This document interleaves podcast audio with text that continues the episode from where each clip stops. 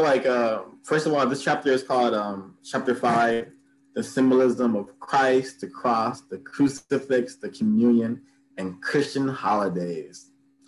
Oh boy, oh boy, oh boy, I'm so excited. okay, um, dedication. This essay is dedicated to all of the black men who are in greater confinement, which are um, prisons and jails, with the hope that they will be encouraged never to give up the struggle against white supremacy domination. Once they understand what the struggle is truly about, they would never return to jail and their behavior would no longer be anti-racist, blind reaction to stress from ignorance, anger, and fear, but effectively counter-racist. Many of these black men and their letters to me have also have given me great encouragement, support, and help towards continuing our fight for justice, all Black people are still in confinement. Well, so um, I'm sure, well, I don't know, I should speak for everyone, but I have um, family members who have been in greater confinement from longer than they've been in regular confinement, which is um, a large experience, experience for a lot of our um, Black comrades in this genocide. So yeah, I just wanted to share that and read that.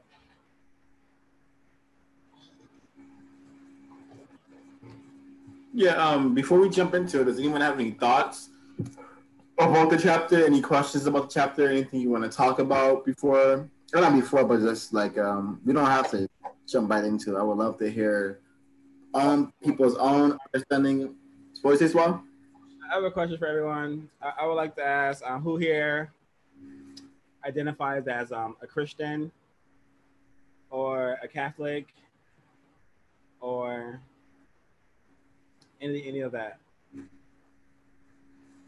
Do we have any who identify with these religions?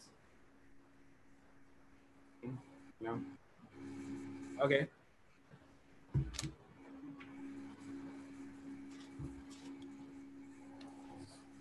Um, I once I was um, groomed and programmed by my family and those around me to uh, be Christian. Um, and so I have a lot of um, understanding and familiarization with the role of Christianity and how uh, the rules basically of this religion. And um, to me as a kid, I, I, had a hard time believing a lot of things that I read, especially the aspect of hell. Like I, I, remember going to church as a child and being told if I was bad, I would go to hell. And to me, that just didn't make any sense. And, and, and also, it didn't make sense to go to hell forever because I wasn't bad forever. So why should the punishment be forever? A lot of um, a lot of illogical things that were being told to me and um and also fearing like why would I why would you fear your creator? It sounds pretty dumb, honestly. Sounds pretty silly, you know, if you ask me. Well, actually, here's action for you guys. What are your experiences with institutionalized religions? Um, well, like you, um, my I, I want to call it my, my African survival unit. You know, better known as um, family. Um, I was um, forced to um, be Christian, and um, my Sunday school teacher, he was just like, like just a, a huge like walking contradiction. Like he was like teaching, teaching kids like uh, about the Christ, but he would make really, really like inappropriate like jokes and stuff. You know, like you know, really cruel humor it was just like you know it was just like the hypocrisy that is supposed to manifest under the system of white supremacy. So that's my tab bit.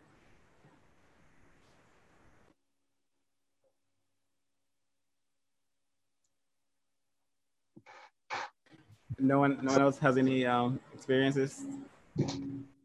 Well i just I, let me just throw this in. Um I've been doing some research. I'm actually doing some writing around this um, very powerful topic. You know, the only way for white supremacy to have to have to have gained the stronghold that it that it has is by uh, not only dethroning the queens. If you look through the Bible, you'll see the book of Kings. So my question to the Christians and the Bible thumpers is, what happened to the book of Queens? So, you know, the last uh, Pharaoh of Egypt was was a woman, Cleopatra, and they they had uh, a myriad of queens throughout the dynasties. And the only way for them to even get white male supremacy up and running was to first not only dethrone, they, they tried that in Egypt and Africa, but there was respect for the gender roles. They knew and they practiced them and the woman was always held in a in slightly, not a great deal, but the queen was always held in slightly higher esteem than the king. You look at the headdresses, the ancient Egyptian headdresses, they the, the queen's headdress always sat slightly higher than the king's, right? Um, so they had to uh, not only, like I said, dethrone, yeah, I see that. They not only had to dethrone the queen, and, and, and, and, and as a side note, if you look real close at the colossal statues of the pharaohs, you will see that they had locks. They're, they're detailed in, if you look close at the photos, right? Um, but um, so not only did they de- have to dethrone the queen, they had to enslave her and so, and so that's why the Pope can't have a woman. Now just imagine the the bringer, the the the the, the, the person, the one, the, the woman that brings forth life. It's a sin to sleep with the woman. You came out of a woman, and it's a sl- and it's a sin for you to sleep with the woman. So so so you know, I, you know, me and Christianity, I, I can go on, I can lecture about Christianity, but, but that is actually the origin of white supremacy, white male supremacy, by I, enslaving the woman. Yeah, earlier, um, Joe mentioned how like the mythology is so important and this white supremacy, and uh, if you if you look back on like all of like um, European like mythos, and logos. It's all like you know anti-women's, always like the man having to like you know survive, and the men are like you know have multiple lovers, and like their men are often fornicating with each other, and bestiality often plays a huge role in their uh, mythos for some reason. You know, the sirens. You know, the whole siren situation. Those things are are not human, but you know they're like you know telling tales of like you know having sex with them, and their folk tale and whatnot. That's just one example that I just came up with.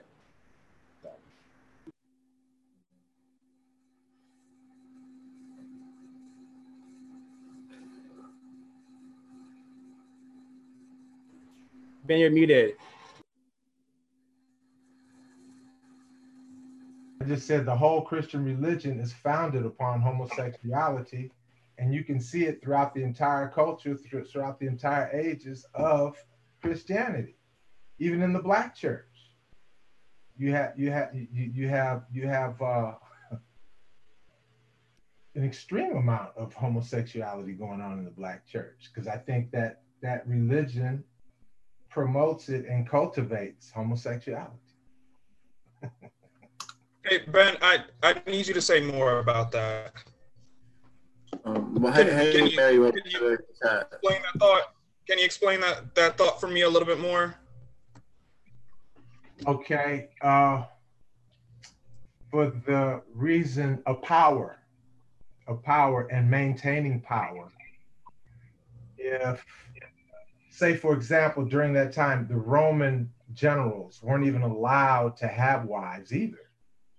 Uh, they considered the women uh, the, to have a relationship with a woman, you are actually acquiescing to her wishes at the end of the day. So, in order to completely suppress and, and oppress her power, you can't have them at all. You can't have a woman at all. They had way too much influence over a man's decision making. So, to, avoid any influence from that woman, you had to eliminate any relationship with her at all. And all she was there for was to serve you as a slave. They were the slaves. They were the Europeans' first slaves, were the women and children. Um, so, in order for them to maintain that, they realized by watching, by everything they learned was obviously from ancient Egypt, from, from Kemet. And they, they learned from them that if we're gonna, if, and also, I think it's a human nature thing. I, I think there's a there's a distinction between the nature of the European, like we discussed last time, the doggy dog savagery of, of, of coming up in an area where there's little vegetation, it's very cold, and they have to eat animals and meat. Whereas you're dealing with the people from a climate where there's plenty of vegetation. They're saying there's a theory that the, the, the caveman theory made the women um, as a, it was more like a hindrance for them, the women and the children, because of the lifestyle that they they were they were living. Um, you know, women and children were seen as to them in their eyes as as a burden. Well put. Well put. I think the the whole survival of the fittest thing, that thing, that whole like idea can be traced back to the whole pre the prehistoric time of the Neanderthals and the whites living up in those ice icy Europe. Yeah, the Iceman, the caveman. Yeah, where like they really it was survival of the fittest. The whole like bodies like evolved to um to survive in like those harsh conditions. This is why um, black people have like um, wide noses because we need um, more air to go into our noses to, to cool our brains down because um, the heat in Africa. Whereas in um, Europe, it was so cold over there, they um, didn't um, need wide noses anymore. So they evolved to have like, you know, like noses that go down and small hoses, small holes, so to prevent the um, cold air from going into their brain and also they have like there's a lot of stuff. There's a lot of stuff that happened that I learned yesterday via um, Hidden Colors 2. Just recommended that. Mary and Trey is a great documentary. But yeah, it's just just so deep. This um just this race thing, man. This thing that is, you know, yikes.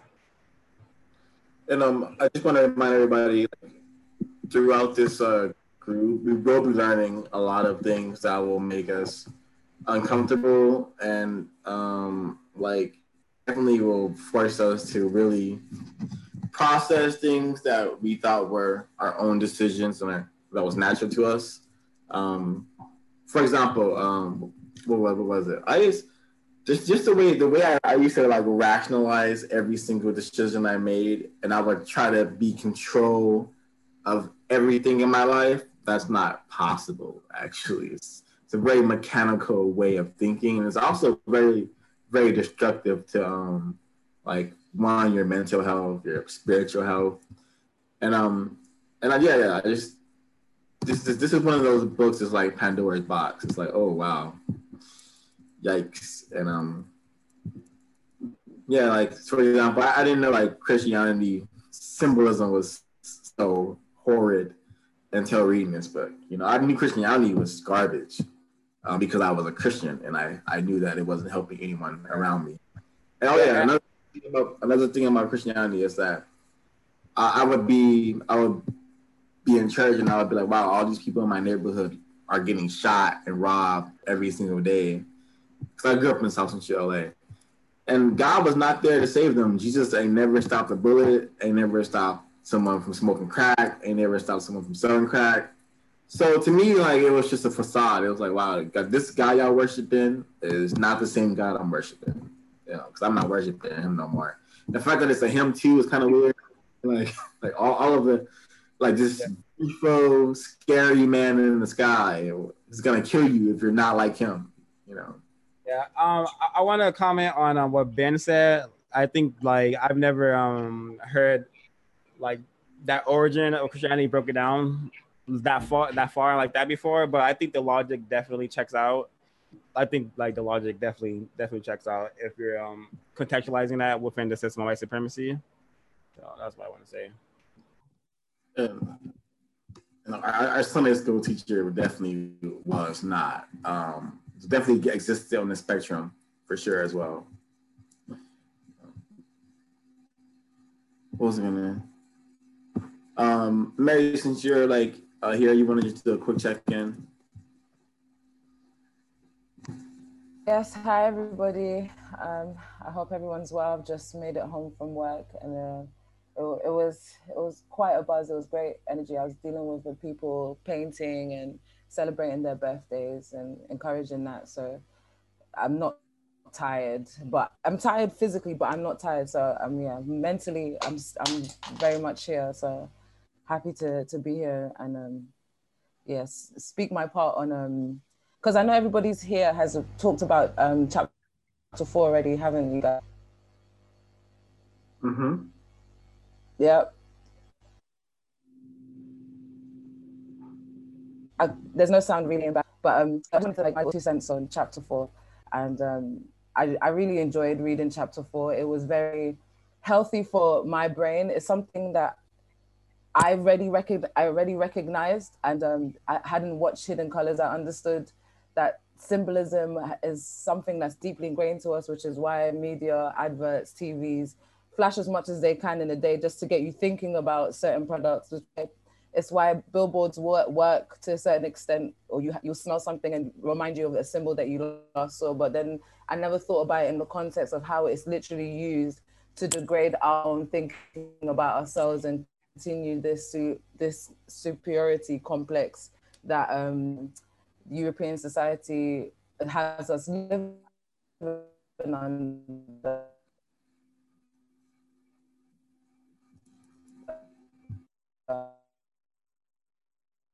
We're losing you. We lost your audio. Literally, we are all literally mentally ill. How how about now? Hello? Yep. That's you're better. You're better, Ash. Perfect. Okay. Yeah. Turn off my video. Okay. Is that better? Yes, we can hear you fine now. That's yes. better. Yeah. Okay, so I'm just going to read what she had mentioned. She said, Counter-racist psychiatry defines mental health as patterns of logic, thoughts, um, speech, action, emotional response, and perception consciously practiced by the victims of white supremacy, meaning that we practice this ourselves with the objective um, of eradicating racism at a global level. Maybe I didn't read that as I should have. This is okay. Counter okay that's not the particular part um, that i'm i'm talking about but she basically stated that we are all mentally ill until we actually realize that we are victims of the white supremacy. Oh i know what part you're talking about barry. Yeah yeah go ahead. dealing with like sleeping or like um not awakened to the world. Sorry?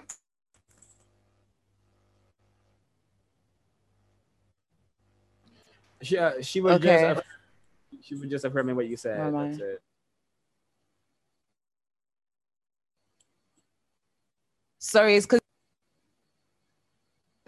yeah. So yeah, the point that I'm trying to make is the fact that uh, um, most people who are not aware of like white supremacy, well, I myself I understand that I'm unlearning a lot, and it's gonna take a while for my mental health to really align and adjust. It's going to take real practice, but it's helped me understand that when I'm talking to people on a regular basis, I cannot be too upset in a sense because everybody is literally working from a state of like a deprived mental health based on the forced um, conditioning that we've had, which is yeah, why I appreciate this this chap that chapter so much. Yeah, um, I, I love her definition of um black mental health. Uh, I think it's really mm-hmm. important. Mm-hmm. that black people do not compare their um, mental capacities or mental health to white people ever um, because that's just has historically um, led to just the continuing of our destruction and our um, collective like erosion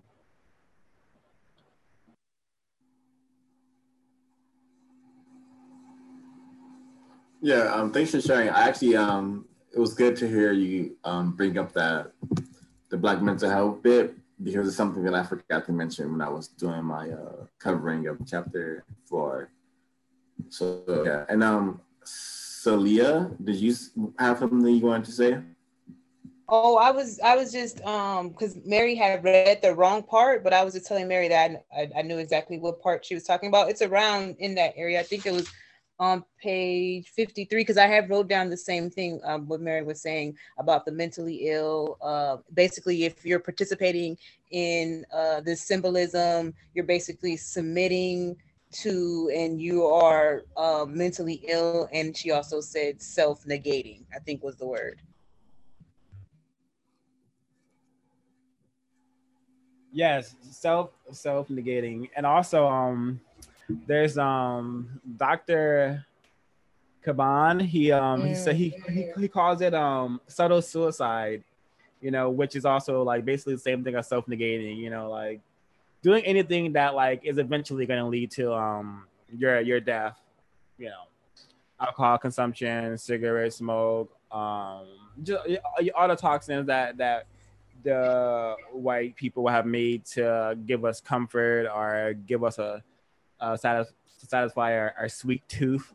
You know, all those things are How about Lil Wayne? How about Lil suicide. What was that?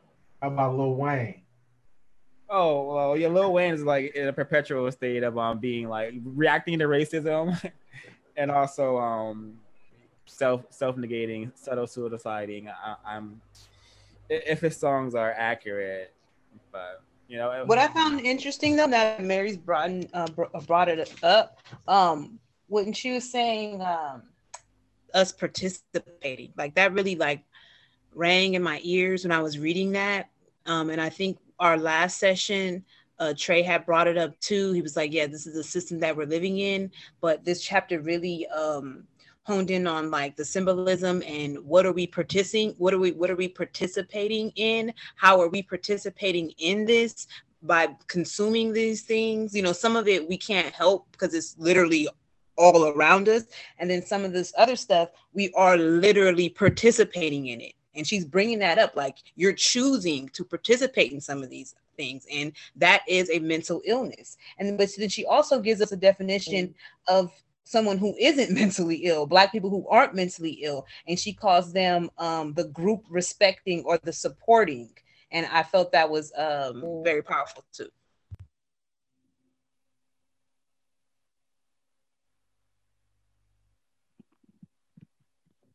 Thanks, Leah, for sharing.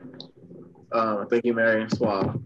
Um, um, did you guys did you guys notice the uh, the forward before she begins the actual um, essay, she kind of gives like a blurb about how this, this is not intended to be sacri- sacrilegious or offensive to anyone. That's something I've been trying to do when I'm having like uh, online arguments or just uh, talking to people about these things. Uh, I try to be very, very nice. Um, but I'm, I'm learning that um, I'm going. I'm not going to do anymore. I'm not going to really talk about these things with people anymore unless I know it's going to be constructive. Like arguing with like obese white people on Facebook is not healthy.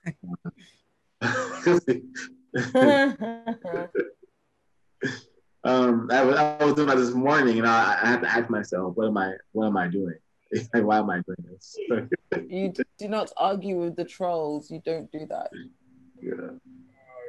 Because so, so here for context, um, a black woman that on my friend list I posted is is black privilege real? Like is it a, is it a real thing?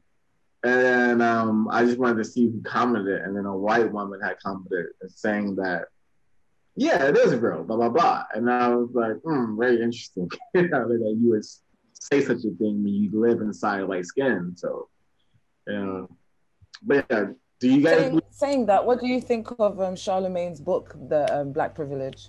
Has any has anybody here familiar with that? What he says in that? I've never, I've, I've never heard. I didn't know he had a book like that, and I wouldn't read something like that. Yeah. Yeah, Char- Charlamagne is a is. I don't want to name call, but Charlamagne is is not constructive at all, at all. And, and that's not name calling. That's just. Do you guys? Do you, if you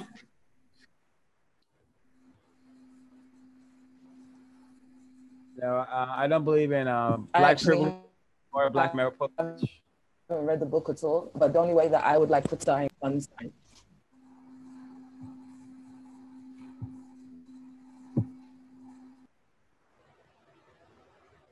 Is he claiming that we are privileged, or there's some black privilege in this book by Charlamagne the something? Honestly, I can't really comment on the book concept at all. I just thought, wow, black privilege. I haven't read it. The only the only thing that my brain really put pulled together was our natural privileges of not dying.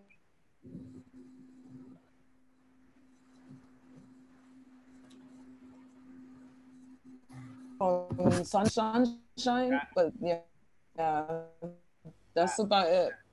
I don't think that's a privilege. I think that's nature. I think that's just you know nature and the laws of the universe have destined that to be you know that's not a privilege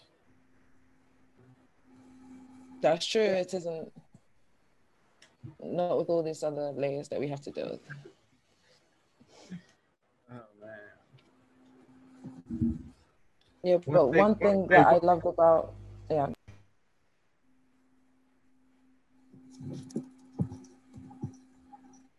Mary, you're saying?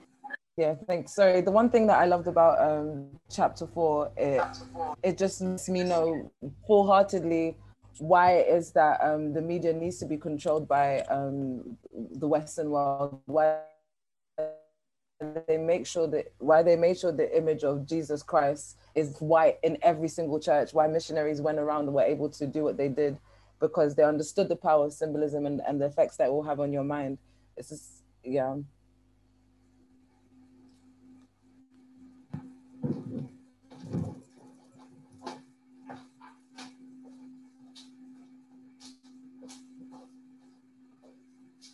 Yeah, uh, for those who of you who may not know, like white people like went around and systematically like made every um church, well every like Christ figure white and um and, and um churches, and also they um systematically lightened the the the um, paintings on the, the pyramids and, and inside the temples and stuff. They systematically lightened um, those Egyptian scans to erase black people out of um, Kemet, um, the place in North Africa known as Egypt.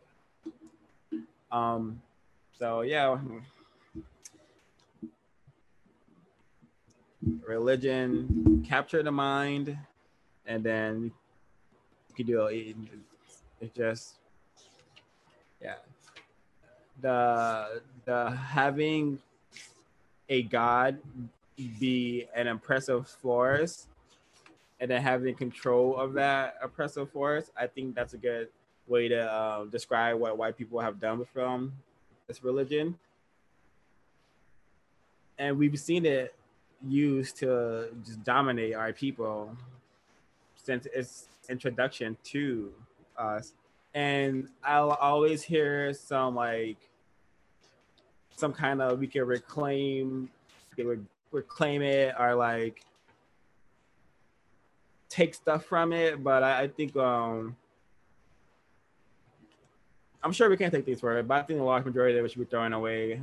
Just our religion collectively should become destroying race and white supremacy. Our religion should become counter racism counter white supremacy. That's what i believe. And i could be wrong though uh, I, uh, I agree. Religion is something you practice, and our religion should be uh, making this planet more safer for the future of Black people and the future of all melanated people. Um, and as the whites would say, um, it should be safer for all the black, brown, red, and yellow people. Because keep in mind, we did not classify ourselves as this color, and um, nor did uh, the Native Americans classify themselves as red, and nor did the uh, Asiatic people classify themselves as yellow. This is all done by white people, by white men. I think his name was Cornelius Linnaeus, some shit like that. But he is the guy that classified the races. Um, but yeah, let, us let's get into it. Let's get into the symbol. So the first symbol we're gonna talk about is the cross. Oh my, I was not prepared. Had no idea actually that uh, it, it represented what it represents, and um, it makes sense to me because white people fear being genetically annihilated, right? And they have a lot of fears around the black male genitalia. And the cross is basically a castrated penis. And it makes so much sense when you understand racism, white supremacy, how this, this symbol has become so powerful. And now, whenever I'm outside and I see someone with a cross tattooed on them, I'm like, you have no idea what's going on. Um, please chime in. I, I, know this was a, lot for everyone, so please, like. Um, I feel exactly the same way today at um, work at Sip and Stroke. There was so many like amazing pieces of art, and there was like two two black women sitting side by side, and they had like a picture of a sunset. And the, the the the word of the day was freedom. Thank believe it or not, the theme was freedom and the woman had like a beautiful rainbow and a massive cross overlaying the rainbow and the other one was a beautiful sunset with a cross in the distance and i was just like you guys have no idea and they, these were strong strong looking black women they look older than me and i just thought i'm not to ruin their day like i'm not to ruin their little paint session at this point but then I, I also came to understand that this is like a lot of people don't understand the the when you're calling god him constantly. You are worshiping this symbol. You have a lot of energy around around males, and and most times it's, it's not a positive one. Like, have you heard the terminology people saying that they're the brides of Jesus? Like, I feel like it all ties in. There's this obsession with the phallus, but not a healthy relationship with one. And I feel like the cross kind of pertains to that a lot. Yeah. I just, yeah. Thank you, thank you so much for sharing, man. Yeah, and um, prior to um, Christianity, the this cross was used in other religions to, to represent the phallic symbol. So what the whites did is that they just took that that meaning of it already and and um and added stuff to it. So now it means like the castration, white survival, but they added like the the sad pale Christ figure on top of the cross you know, because because this is an abstract symbol, it can mean a lot of things because that's the power of symbol. It can mean so much. So they have this this figure, this sad, this image of like a, a pale, weak, white guy dying on a cross, and they use that as like a symbol to rally all of the people who they were going to classify as white because prior to like this really organized religion, white people were like really like um not like unified. They were like doing a whole bunch of like barbaric stuff to each other. They're they're really they were like self-destroying each other. They were destroying each other. And, until they had this organized religion and this organized like plan of white survival through genociding other people, that's when they became like this collective and they really used this religion, this Christianity to to, to accomplish that. And yeah, if we want white supremacy and we have to get all our brothers and sisters free, free of this beast of Christianity. And, um, and if you did agree, if you, if you disagree, I, I, would love to hear hear why. Um, yeah, please, um, Joel, Ben, and Salil, please share your thoughts on the cross. um, prior to prior to reading this chapter and post reading this chapter.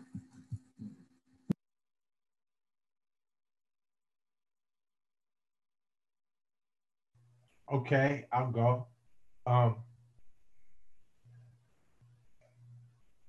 prior to reading this, my understanding of the cross was a burden. We all have a cross to bear. Um, and to acknowledge and understand it could be, I don't know, in a marriage, you you know, you're in a relationship and you know, it's a good relationship, but there's something about either person that is tough for you to deal with but you have to that's something that you might have to deal with. So that's the cross. You, you, you, know it's like the sacrifice you make. The cross symbolizes the sacrifice. Um, after reading this and and and other things uh i'm blown away by the depth of the symbolism of the cross, the uh, phallic symbol, um, and how Celia pointed out, which is interesting, it's the opposite of the Ankh, which symbolizes eternal life. Was one of the symbols, etern- etern- you know, the coming forth of life and eternal life.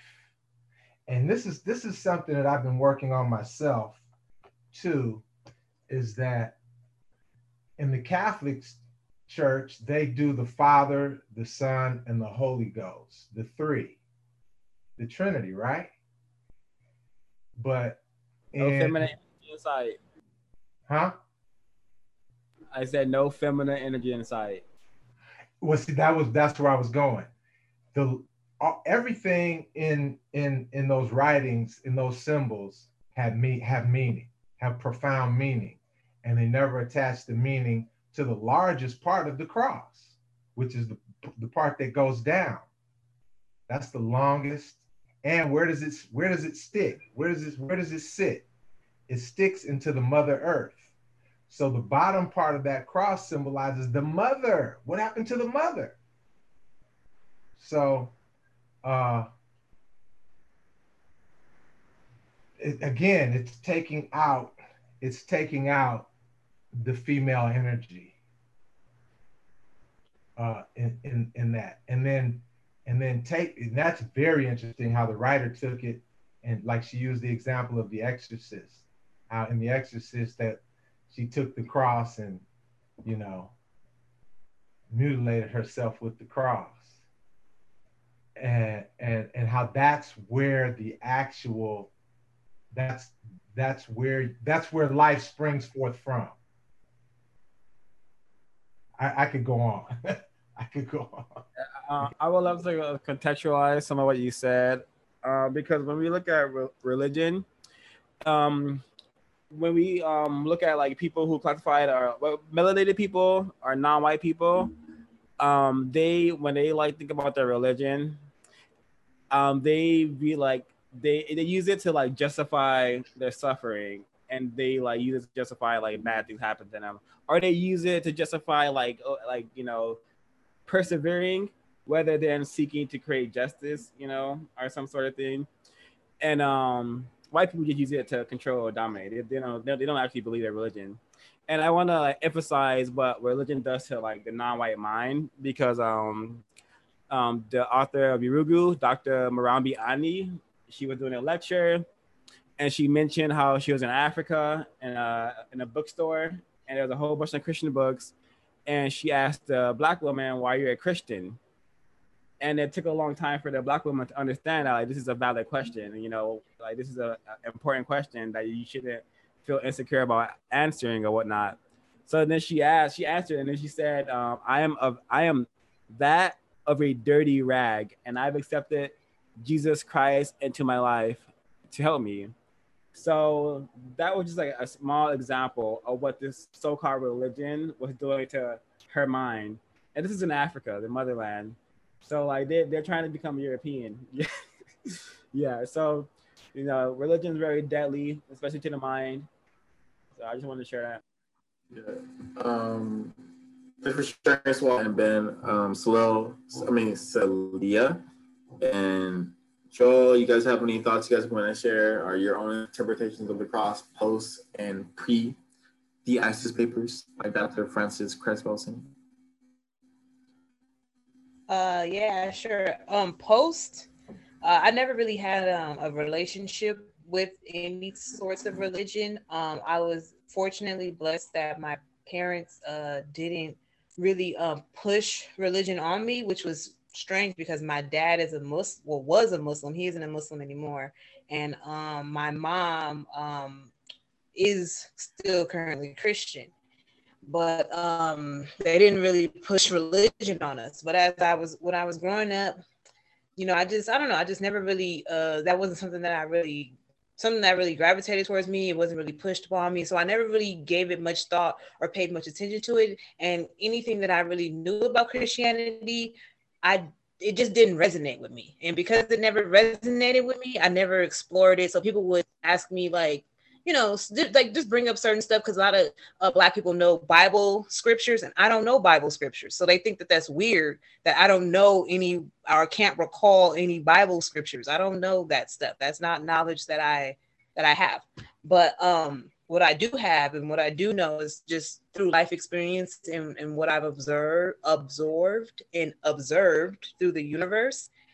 And um, so post I've always felt like religion was something that was another jail, another prison, another something to just keep somebody in control. I've always felt like that about religion. Why? I don't know, but maybe because I had two different religions with, with two different kind of viewpoints that were totally to me opposite of one another. If you think about Muslims and Christianity, because Muslims and that female figure is very, very, very sketchy in in in, um, Islamic uh, traditions, and then with Christianity, it's more the way they hide the feminine uh, figures, kind of more um, discreet versus if you compare it to to uh, Islam. But um, overall, um, uh, I just feel like I didn't have a relationship post, but pre reading this, to me, it was like that makes sense. Like, thank you. That makes total complete sense. I needed this information thank you, thank you, thank you, thank you, thank you. That's how I read this and was like, because now it helps me to understand what I'm dealing with. And once I understand what I'm dealing with, I know how I need to prepare myself.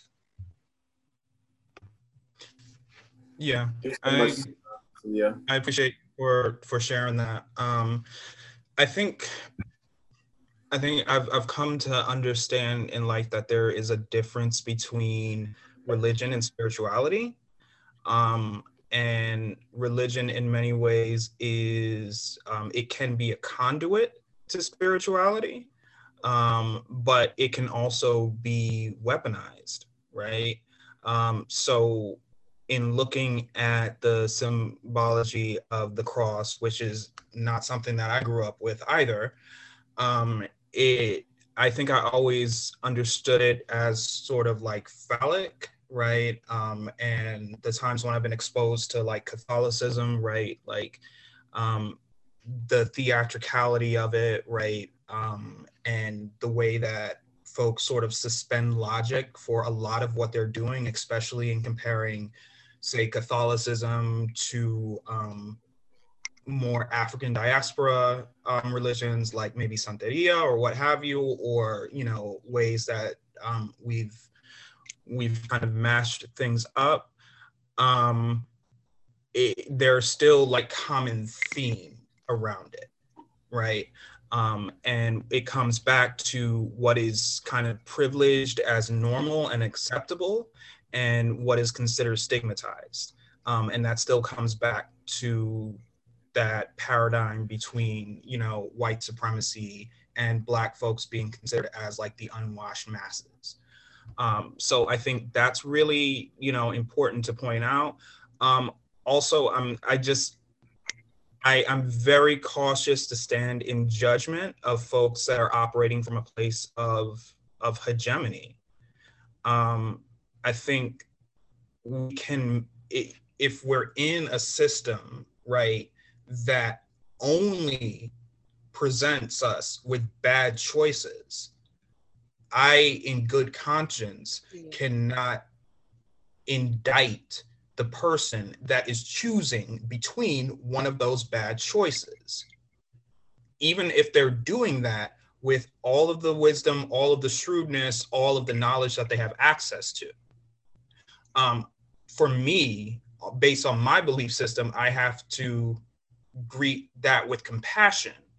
Um, and in greeting that with compassion, then maybe offer a, a different lens for analysis um, to offer maybe different ways of looking at things. Um, because I, I just, I, I don't want to in any way trivialize the agency that folks have. Um, and I think that's one of the really deeply insidious things about like um, how white supremacy, specifically within the context of religion, has weaponized that faith and belief, you know, in different missionary missions, etc.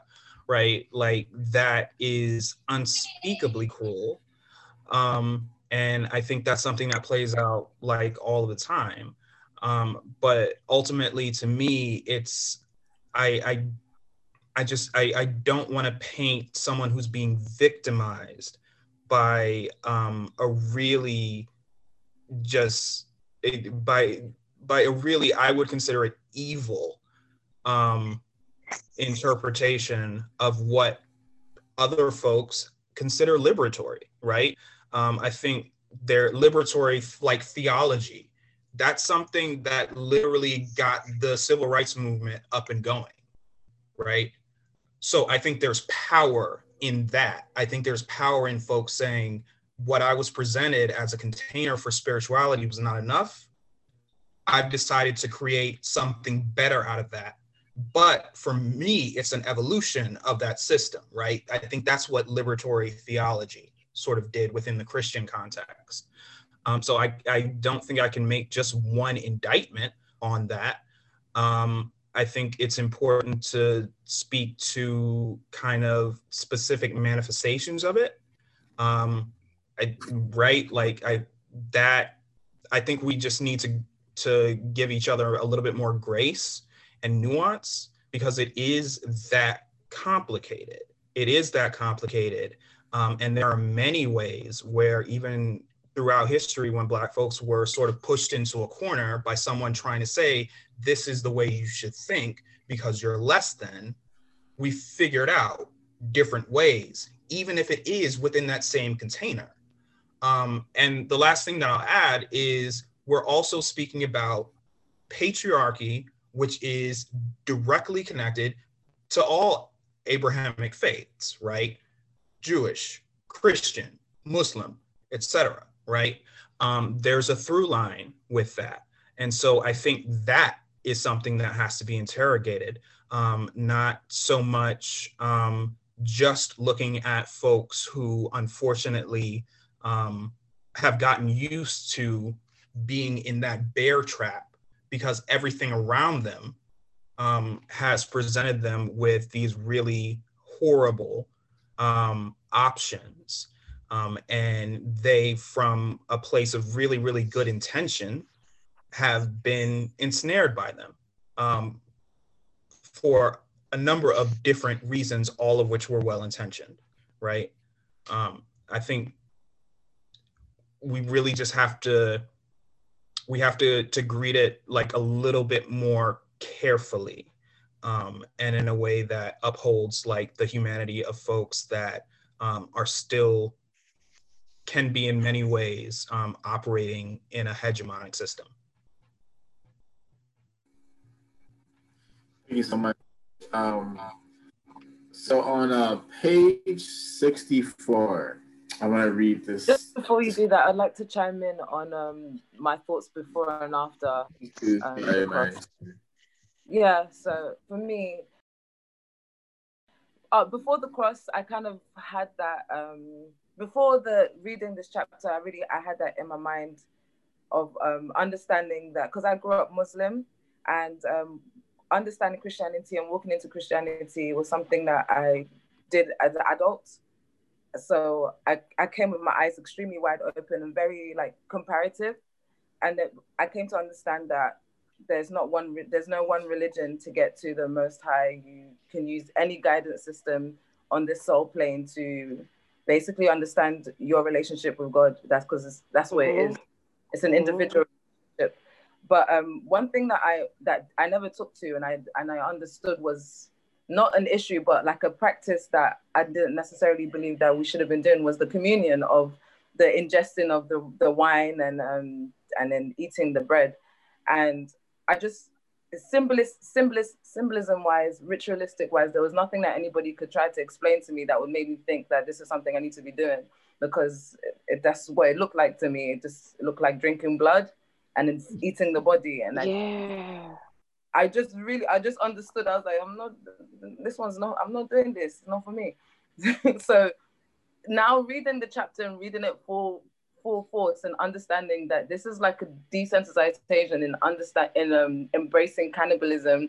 It's a glorification of cannibalism, cannibalism, and and um, Dr. Frances Cress Welsing having it in this book, detailed in this way. It's just no one can argue with me at this point. I don't like. I don't like what um, Joelle was saying is extremely true. And it is very necessary that you have to give people their own agency and respect that and, and have nuances. But when it comes to certain practices that, yeah, when it comes, you can have, you can be a Christian or interpret Christianity in your own way, which is why there's like 30 different denominations because that's happened throughout.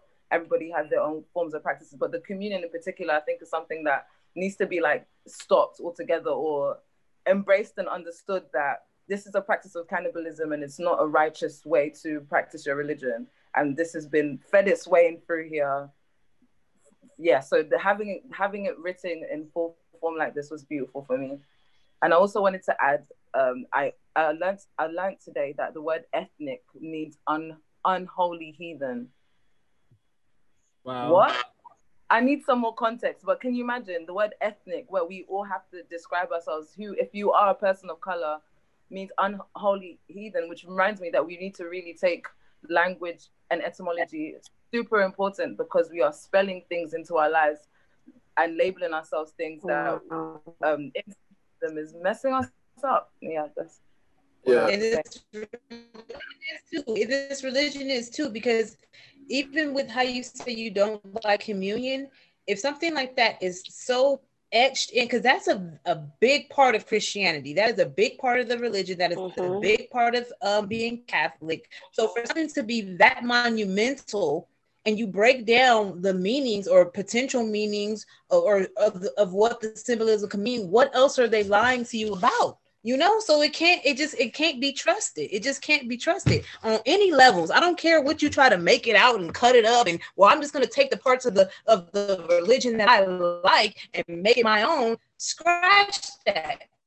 If you are melanated and you are black you need to be get back to your roots. You need to get back to your ancestors. And all of this and all of this religion came from Kemet, came from Egypt, came from the pyramids. This is where they got this information from in order to twist it up and make all these subpar religions that are now they're using as tools and weapons against you. So you can't just be like, oh, I'm just gonna, I'm just gonna go to church on Sundays, but I'm not gonna take communion. I'm just gonna sing these these songs. I don't know what they mean. And come on, no. All and this is this is what she was saying. It's the it's the ones that go undetected, the symbolism that are so persuasive that it's so undetectable that you need somebody to kind of like like a psychiatrist, this is their job to let you know this is mentally ill. This is not correct. Somebody has to tell us, and we have to be open enough to believe that this could be a possibility. The universe is infinite. So can't nobody tell me that anything is not possible. Everything in this universe is possible. That is a possibility. And I'm not going to ignore it because of the history, because of what is being done, because of when I look around my environment and what I see. Um, I have a question for for for Joel um, is it is it not nuanced de- deconstructing this religion for our brothers and sisters, understanding what this religion means, and then relaying that information to our brothers and sisters. I feel like that's giving it nuance. And if they're unwilling to receive the information, then there, there, there's no there's no more grace that can be given. We can't force a person. We have to consider those people just people who will not serve our serve their mission in this life or the purpose of ending racism and supremacy. I would consider those people already dead, honestly, if people are unwilling to wake up, not even wake up. I hate using the word wake up. Understand that they're being genocided and not want to fight. Just to add to that, um, in the same chapter, she mentions that um, a dead nigger is a good nigger, something that is a, a rhetoric of white supremacy. Yeah, yeah. Um, and and just quickly to to piggyback off of uh, what Mary said, um, there are like, I mean, just because like I'm a language person and I'm into that, right? Like I really do feel like it's true. Like all of these societal ills and etc. It all shows up in the language, right? Um, and so I'm even thinking of like there's a phrase. Um, there are so many different phrases that is that are like related just to death right? Um, just to be disparaging, right? Um, and specifically, I'm thinking of like there's just uh, an ethnic group that's um, indigenous and they're on the coast uh, of like um, Venezuela and Colombia, and they're called maracuchos, right? Um, but they're still highly stigmatized. Some of them, like visually, would ID as black if they were here. Um, and I only know this because it was an old prof- it was an old professor um, but there's still a very derisive phrase that people say like that a good maracucho is a dead maracucho, right? Same thing, right? Um, so I think one thing that I am profoundly just um, fascinated by and something that I want to do in my life's work is to like demystify um, the power of the mundane. The things that we do not, the things that we take for granted have so much more power than the things that we think you know um, call our attention. Um, and so i think that's that's really powerful. But to get back to to to what swa was asking um, you know their awareness in and of itself does not directly connect to action right there's a decision point when one becomes aware and in that decision point, it is possible, um, and it happens all the time, where people become aware and they're like, well, I'm choosing that the decision that I'm going to make is to ignore it. Because as I'm doing the mental math, I feel like if I make a decision that is in line with this new information, I will have to change. I will have to give up a lot of what makes me feel safe and secure in this life. And that's too high a price. It's part of you know the set of decisions that we all have access to as humans. Um, and also it's you know we see that play out all the time with say you know white folks that gaslight us during conversations right? Um, so coming up against that decision point of awareness and you right as the black person in the conversation like really even sometimes surgically precise breaking down exactly why whatever the hell they just said two sentences ago was absolutely mortifying on racial lines and was absolutely racist. And then the response you get is wow well thank you. And nothing happens. Right the thank you is considered like a gift just that they acknowledged that they were wrong and just that they left their ears open long enough to hear your explanation after they were gaslighting you. But it becomes gaslighting because, of course, at the decision point, the decision that they make is to ignore it and not repair the harm or what have you. I think it's important to speak to that that's an agency piece, right? Um, culture, society, etc.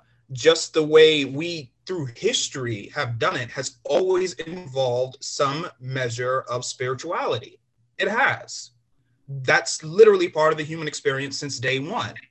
Even And science make yourself- even science when you get to science you can't you when you get in, into science there's you get to a certain point where it's like you have to bring in spirituality because nothing else can explain it Mhm. Yeah, absolutely. And Uh, we're also, guys, saying, we're also saying science as this like as as our modern interpretation of science, but we also have like Um, can we make an effort to be as concise as possible, please? Um, we need to stick on track with the book. Um, to be concise, that's what I'm saying. Be more concise, please, everybody. Joe, can you unmute yourself? Yeah, absolutely. Yeah. Um, so it, for me, it just comes back to a place of agency. Um, there is, you know, all black folks, like all skin folk, aren't kinfolk, right? There's not everyone that we're going to want to be in community with or are going to want to be in community um, with us.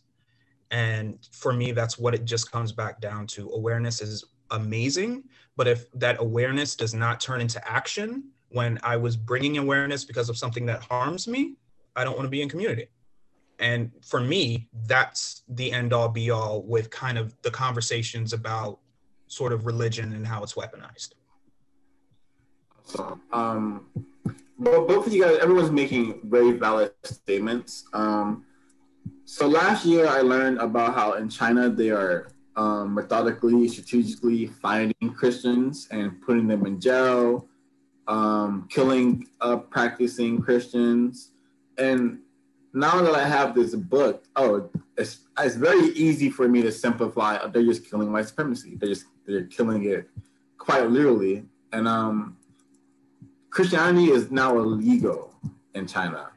Um, I don't have enough information to know why it's illegal, but um, just just something to um, be aware of, and feel free to do more research if it's if it catches your interest. But they are killing that's deep the idea of I'm Christianity Because what I'm aware of right now is that um, Chinese people are killing Muslims as well. So maybe they're, they're done with Christianity and now they're moving on, trying to I mean, eradicate. It's a hydra, right?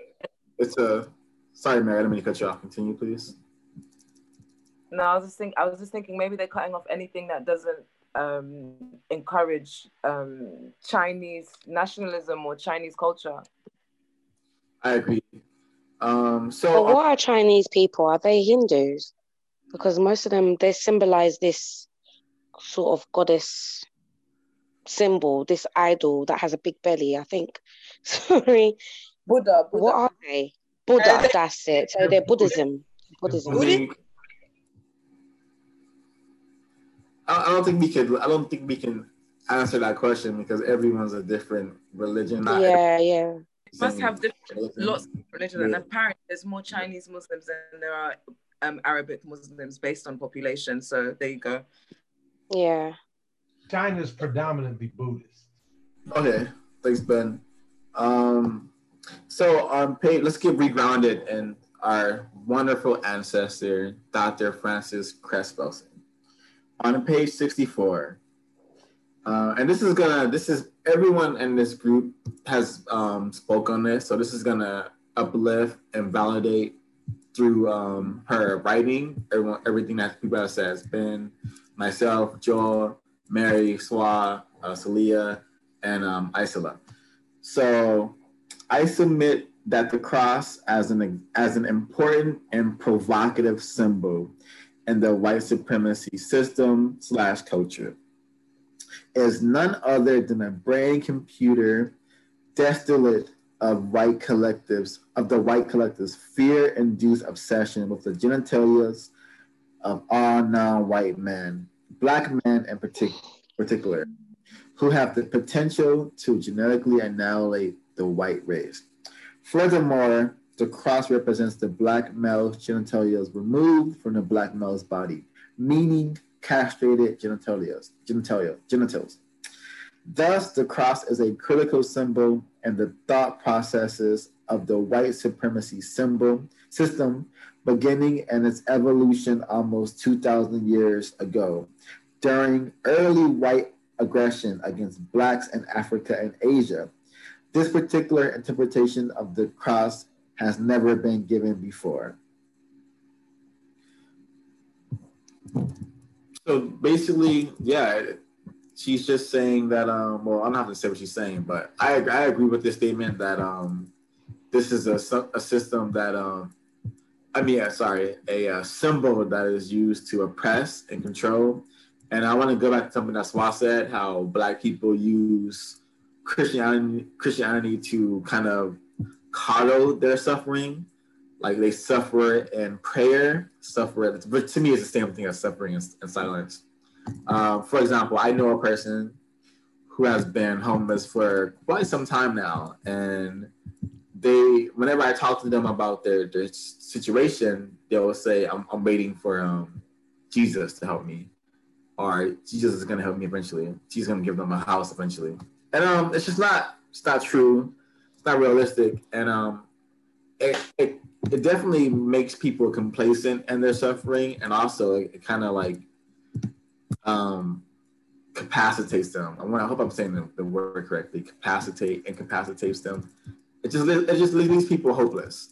Um, well, I'm sorry, it gives people false hope. You know, to me, hope is not an actionable word. It's not a verb. Hope is just this abstract thing that we have in our minds. Um, reading is actionable because when you read, you learn, and when you learn, you either have, like what Joel said, you have to make a choice. And um, if you are, you know, if you care about your soul and you care about planet Earth, you shouldn't be making decisions to shed the European programming, the white programming, the white supremacist programming. Uh, if you choose otherwise, when the system is dismantled, you may be thrown in the trash as well, and um, that's that's like to me logical, uh, because we need to we need to really replace some system with justice, and we're gonna have to have people who believe in justice. And when I say justice, I mean a society where everyone receives help and those who receive the most help receive the most help. You know, everyone every, everyone gets help. That's it. Because um, once the system is dismantled, a lot of people are going to need therapy and counseling and like like the whole world's going to be different, and people are going to need a lot of help. And the help should be free, and the help should not be a burden to those who need it, nor should be a burden to those who are giving it. Um, but yeah, I really love that definition of um, not some definition, but I really love the what I just read about her submitting the cross as an important provocative system and maintaining and refining racism white supremacy. Um, is there anything? Is there anything from the book that uh, people want to regurgitate and bring into the forefront of our dialogue right now? Mm. Yeah, I want to read this from page 66 um, and contextualize it. After black men were lynched and castrated, they were often burned, thereby reinforcing the interpretation that the cross symbolically is tied to the black man's genitalia and that the burning cross is the burning black male and his genitalia. When the black male genitalia with the dominant black genes are burned, cut off, or otherwise destroyed, white genetic survival is assured. So at the um, end of this Christian religion that our um, fellow victims of white supremacy, fellow prisoners of war, are participating in is is, is their literal own genocide, and I think that's the important thing to to understand and maybe even emphasize if we find ourselves in a position where we're allowed to like you know talk about white supremacy because we shouldn't even be seeking out religious people to talk to this about because that's not going to solve the problem. We have to be guided some way, shape, or form to the information. But yeah, I think it's really important to understand that like this real this Christianity, this this cross signifies black death, and black death equals white survival. Also, um, Ben, you brought up the exorcist bit. I want to um, read that part and also give um, some more context to that. All right.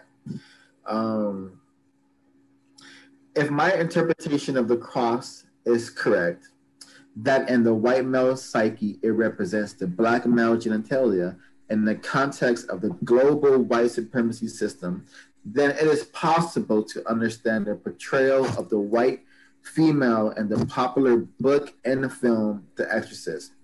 Here, the female used the cross to masturbate herself when she was possessed by the devil, i.e., the black monster.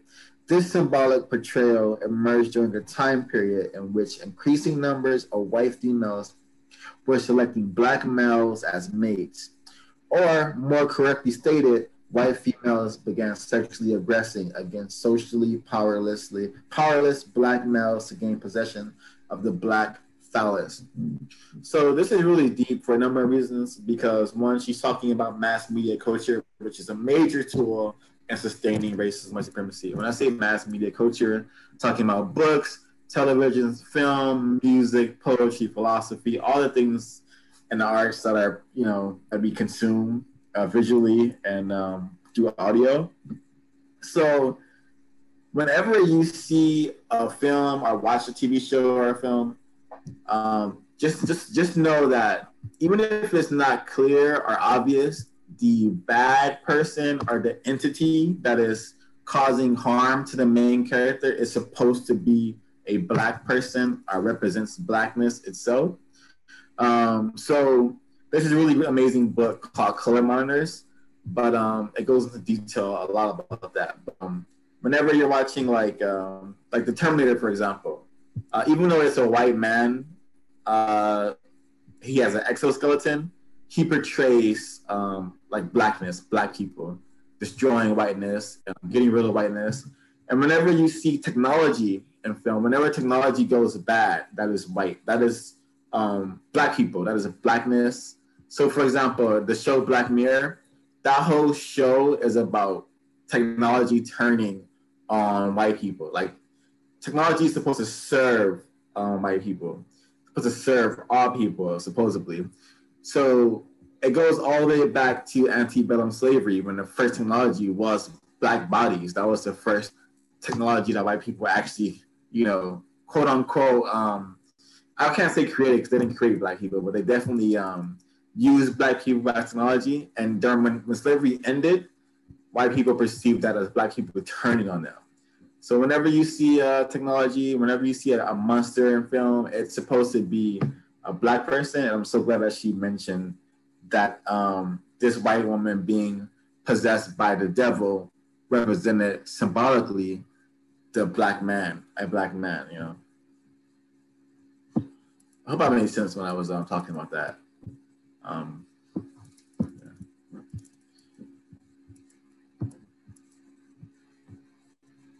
yeah. I just tossed a picture into the chat, um, and it there. It, oh, if we're if we're talking about um, if we're talking about iconography, um, th- and so this is this is my critique of of Cress Welsing's context, right? Because I feel like her historical context didn't go far back enough, right? Um, because mm. there is actually writing, um, you know, there is literature and there's discussion that shows how um, even back to like horror films at the beginning of film being a thing um, they created these images that demonized Black people, usually using the zombie trope, right? So also demonizing, um, you know, Black male figures um, and in a sideways um, way trying to delegitimize, right, um, religion coming out of Haiti. Um, but they also, you know, it continues on to this day right? Um, even on the cover of Vogue, right?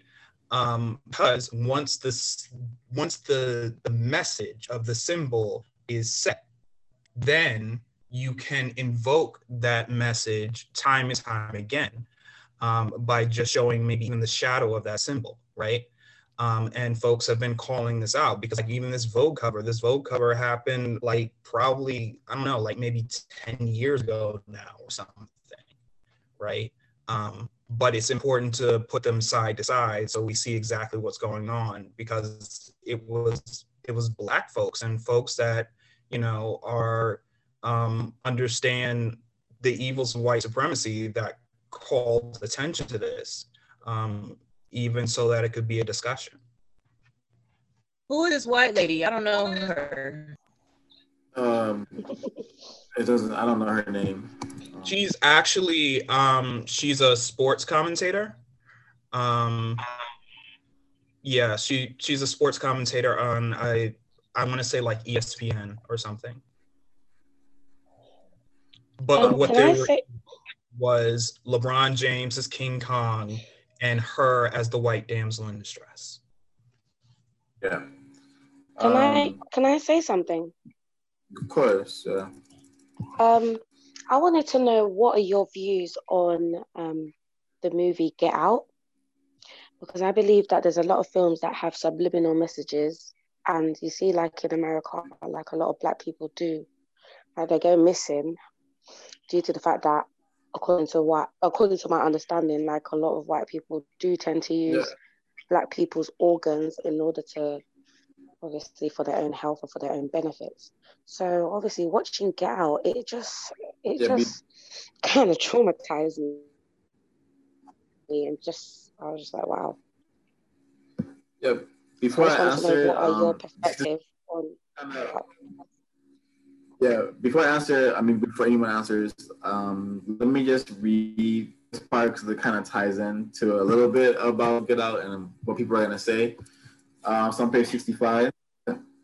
Um, so to me, what I'm about to read is all about how symbols lead to projection, and then projection leads to actual action, and then action lead to Black people dying, going missing. Mm-hmm. Um, Mhm. So, the use of the cross as a sim- as a symbolic object in the white female manner in, in the white female masturbation also occurred when large numbers of white females were actively fantasizing about being raped by black males and were establishing organizations, societies to prevent it. This was their reaction for to their own un- own unconscious desires. The white females' preoccupa- preoccupation with writing books on being raped also occurred during this time period. Um, and the, in the white supremacy culture, the historic symbol, the rapist of white of the rape of white females is the black male. The white female, until recently, has been held back in her sexual desires of the black male by white male. Since white female liberation has been granted to white women in small measure, the white female finds herself unable to own desires and aggressions in check. Still, she is unable to admit these desires, aggressions. Sorry, still she is unable to admit these desires and aggressions consciously. So, back to your question, Isola. Um, I, I I love Get Out. It's one of my favorite films. Um, uh, I love it for a number of reasons because of how honest it tries to be. Um, but I do believe that, um, in short, Get Out is a film that symbolizes white people wanting to be black people because black people because they perceive black people as having superior genetics, and um, it is a film that want and that need being fulfilled through science, which is like I want to say through white science, because um, a lot of um, people don't understand or know that without black women, we wouldn't have gynecology like at all. Um, black women were the first people to be tested with um, the tools that they use for gynecology, uh, and these Yeah. were women who were uh, quote unquote captives, uh, women during slavery and they received these um, surgical procedures without any anesthetic, without any medicine. So um, every to me, every single white should be Sorry to thinking cut about you. working. This is, let's try to Sure. let people finish before we before we talk over them. Um, Yeah. a lot of a lot of um, white women should be thanking uh, black women for having operated for having like vaginas that work properly. That are sustained because it wouldn't be possible without black women who were tortured and mutilated for the sake of uh, science. Um, but yeah, please chime in. Uh, yeah. Sorry, my connection is so poor. So like, I, you're poor, when you pause, I kind of think that you've finished speaking. Sorry. Um, and yeah, th- the reason why they did that is because they believe that black women are they're not sub sub what's the word susceptible to pain. They believe that women, black women don't feel pain. So I feel like, yeah, I just wanted to piggyback off what you were saying in regards to, yeah, they basically used us as guinea pigs. Um, yeah, because I believe that we don't go through pain kind of thing. But yeah.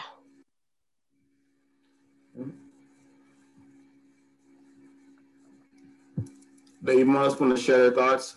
Um, or can we, or should we move on? I, she, she proposed a question. I answered. Um, feel free to answer. Yeah, just to add to what to what you've said so far. Not only um, a black woman being tested and used up like up to now um, mm-hmm. in in the UK, uh, so over fifty percent of black women's wounds are are taken out in hysterectomies, and um, and I, from firsthand experience, have communicated with some of these women who didn't need to get hysterectomies.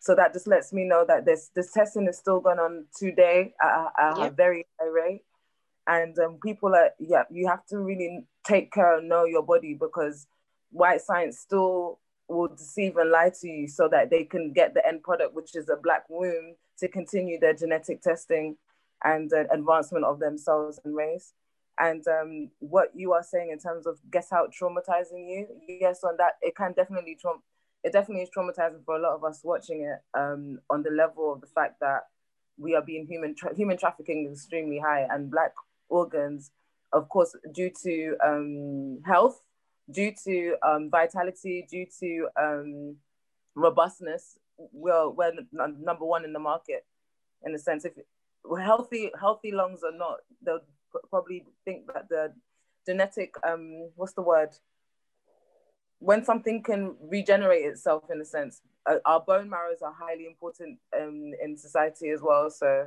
yeah protection of our of young kin is for not just for the reason of rapists going this is literally for um, genetic survival mm-hmm. Mm-hmm. yeah um so when i contextualize get out it, it's it's a direct um like representation and projection. And it's about um, cannibalism. It's about the consuming of um black people and black energy. Um the last book um the book club read was um, called the delectable negro which is about how like throughout slavery black people were literally being cooked in like ovens and like over billow fires and like just really just being ate by um their um slave masters and by uh, and, and not only being cannibalized in that way, but like through their um, forced labor and through rape and through um, various other ways um, of torture. Those those are all forms of, um, of cannibalism, spiritual cannibalism, so on and so forth. So get out, we see like um, that their bodies are literally being taken over by white people. So that's like a um, it's a real like interesting movie. Um, but it's I don't think it was that deep. I don't think it, it was um it could have been much more like constructive when addressing white supremacy. Uh, but it does a good job of showing us that the the woman, the white woman, is equally bad, is equally a, perp- a perpetrator of white supremacy because often they go under the radar. Um, I think it's very important to understand that white supremacy is maintained by women and male collectively, not just the males. Just so I think that it's constructive on that part understanding that um, Jordan Peele is with a um, white woman, I'm able to understand his um his movies more as well. So. Yeah, and I just want to toss in the fact that um, eugenics, right, is part of this conversation. Um, and also, there's something that's happening here in the US where they are subjecting um, women that are being imprisoned by ICE, which is the Customs and Border. Um, it's, it's basically Customs and Border Protection, um, where they place people into custody if um, they say that they have not that they have an iffy migratory status. Um, they're subjecting black and brown women to hysterectomies um, that are not that are unfounded by science. Um, and it was a black nurse. It was a black nurse that literally she's really putting her life on the line by being a whistleblower, and she's been on the news um, because she directly interacted with these folks um, and um, she was like this doesn't make any sense there's no medical reason for it but this is one of the ways that like white supremacy weaponizes medicine um, and especially in this case right it would be an example of misogynoir um, but that's you know that's a form of genocide really um, so it's it's so important to just to just speak to that. It's still going on. It's still going on. Um, thanks so much, Joe, for sharing that. Um, so I'm going to continue with this passage unless anyone else wanted to um, provide information to Isola about Get Out. Ben, I'm actually curious to hear your thoughts if you have seen Get Out. Um, also, I could add that um, and like the prison industrial complex, there's a Life for a Life program that they have where they allow um prisoners who are about to get executed to um donate their their organs and in exchange for like you know prolonged life and death row which is just another whole another manifestation of how our um bodies are used after we die and given to white people as in delectable negro where our bodies are being ate consumed sold to medical labs to be experimented on sold to hospitals sold to schools. So it's just something to think about I, I, i'll just chime in just to, briefly on in order for a person to feel that strongly about you as a black person, it requires love. I know that's kind of paradoxical, but no, I, I get I get totally what you're saying because I, I, know the origin of white people. So yeah. yeah, you know they have in order for anyone to hate you so vehemently, they have to have have loved you. They love it, it, just just picture this. Just imagine. The reason why I got this, the, the, where this came from, is just imagine. 250 years, you have these women that belong to you. You own them. You own their bodies. They have to do anything you say. And and uh, Emancipation Proclamation hits, and they're gone. All of a sudden, they just abandon and this, these women oftentimes would suckle these babies and raise them more so than their own mothers. They had very strong bonds and ties with these white kids, these black so-called mammies. And she mentioned calling um, white caretakers nannies and black caretakers mammies. And these so-called mammies uh, were more more of a parent to these to these white kids than their own parents. So when they when they left, when they abandoned them, it's almost likened to that of a relationship where you're madly in love with someone and they just leave you. You want to kill them. you know, you're highly, highly indignant about that. Um, and so because they they're so so completely dependent. I mean, it, love is not even a, a strong enough word. It's like total extreme love and, and dependence on something that you can't have. And you will never have it. You, you, you, you can never be that. You can never have it. All you can do is imagine and fantasize about it. And so, since I can't have it, I want to destroy it.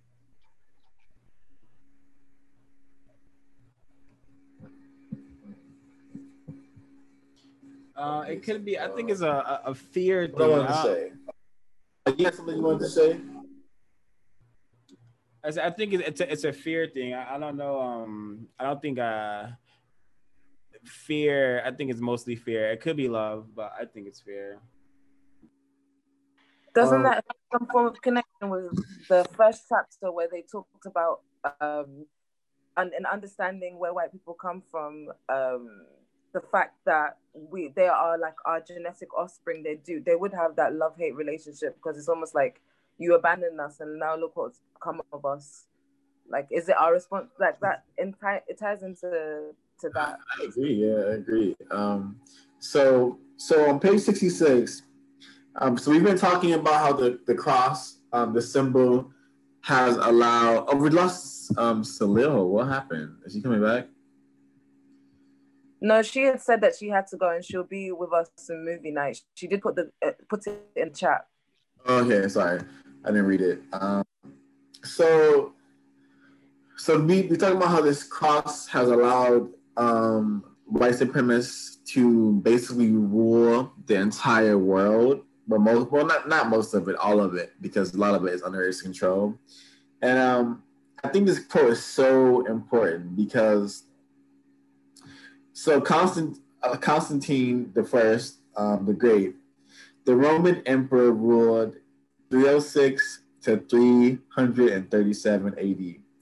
He built Constantinople and made Christian worship lawful in the beginnings of the white supremacy system had the following words placed on the cross In hoc signo vinces, meaning, in this sign you will conquer.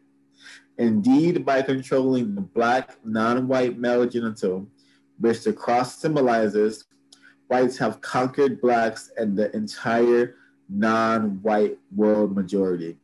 Currently, the majority currently the majority membership of the Christian churches is now white and are all held and controlled under the sign of the cross.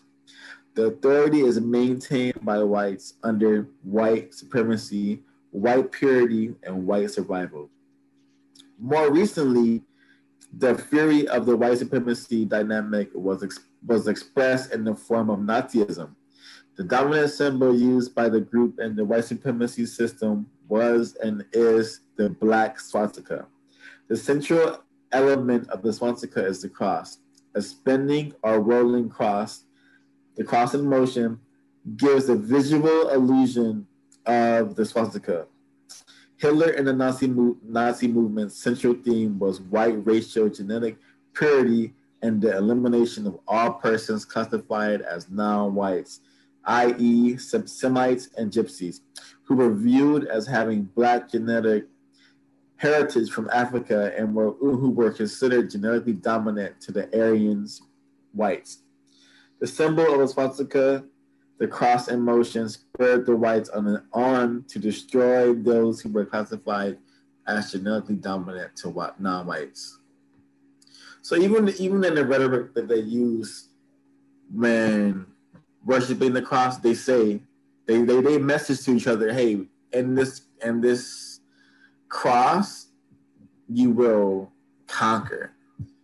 And that's what they basically did. And a lot of people don't um, talk about how when Constantine was getting um, Christianity, um, he was getting it to be like mandated by the law. There was um, what was it? What is it called? I forgot called, but there is a um, long war where people are being killed in the in the in the um, pursuit of Christianity. Well, a lot of those people were black people. They were Africans. These black people were being slaughtered, and then they make all these movies about it, and you see these white people being killed in the name of the Christ. And history, um, yes, I'm stop there actually, because I don't really know what, what it was what it was called. I forgot. It's escaping me. Um, but there was a time during um, like the beginning of this whole Constantinople and Constantine. Uh, I forgot what it's called. So I'm not gonna like talk about things I'm not really having information. The on. Crusades. Definitely, it's the Crusades. A lot of people don't know that the Crusades were uh, basically just an advanced, brutal slang of so lots and lots of black people. So every movie you see about the Crusades, um, and I know there's a ton. Mom loves them. Um, I don't know any of the names, but at the moment, but I know there's one that stars Orlando Bloom. Bloom. What's the name of that movie? Does anyone know? Um, is it Kingdom of Heaven? Yes, the Kingdom of Heaven. In that movie, you see these people like fighting each other and dying for Christianity, but other people, there's not a black person in the movie at all. But black people were the main people getting killed in the name of the cross.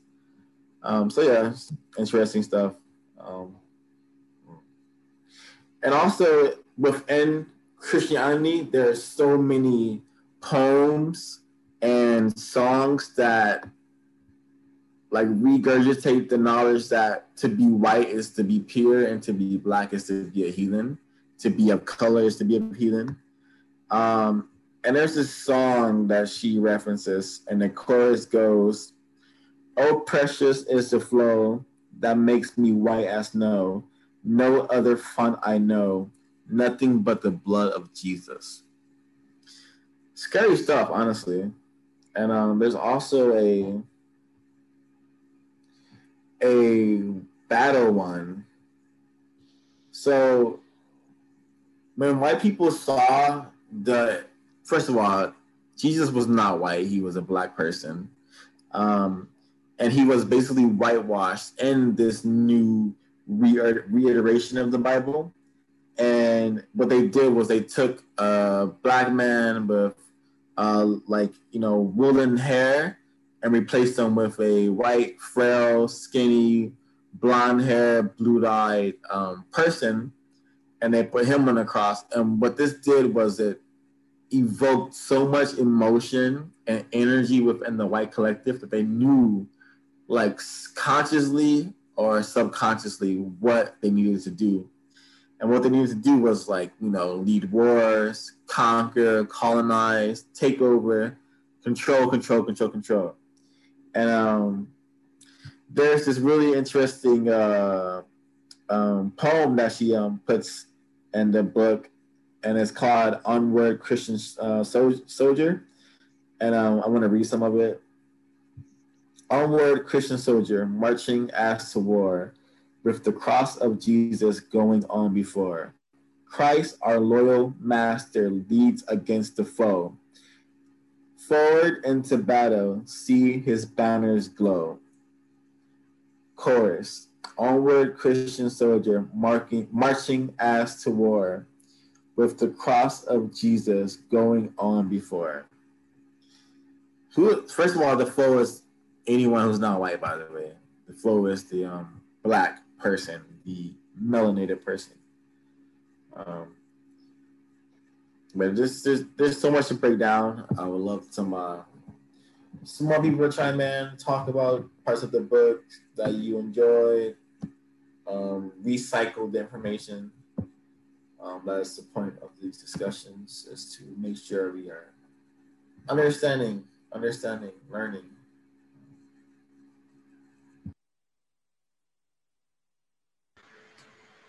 Yeah, so I think the first thing that's that stands out to me is just um, the the way that she's theorizing like Nazis using the swastika. Um, that seems like a personal theory of hers, but it just doesn't seem like one that's connected to history. Um, there's been a lot of documentation that the inspiration with that is connected to Aryan mythology because the swastika symbol itself comes from Hinduism, but they turned it on its side um, as sort of a perversion of that. Um, because you can still see the proper symbol in its original context in um, a lot of places where Hinduism is like the dominant religion, especially like in iconography in India. Um, so that's that that's one thing that that stuck out to me. Um, but aside from that, just the invention of whiteness, right? The invention of whiteness and using that to superimpose that on history um, has been a constant, constant thing. Um, you know, we know now that all of these different statues, right, um, that are, say, part of the Renaissance or what have you, um, they're marble, right? But none of them were ever white they were all painted. The paint chipped off. Folks that are in classics have revived that conversation to show what the reality of it was. Um, because Europeanness didn't exactly exist as a cohesive thing um, back when these statues were being made. Um, and whiteness um, as an ideology hadn't exactly been created in the way that we know it now. Um, these were a lot, especially around the Mediterranean, you know, North Africa, Middle East, what have you. Um, it was still extremely diverse, even going all the way up to Hadrian's Wall um, in England as well, right? But the mythology necessary to create white supremacy has to create whiteness, right? It has to repurpose reality in a way that will um, somehow make it seem as though it's legitimate.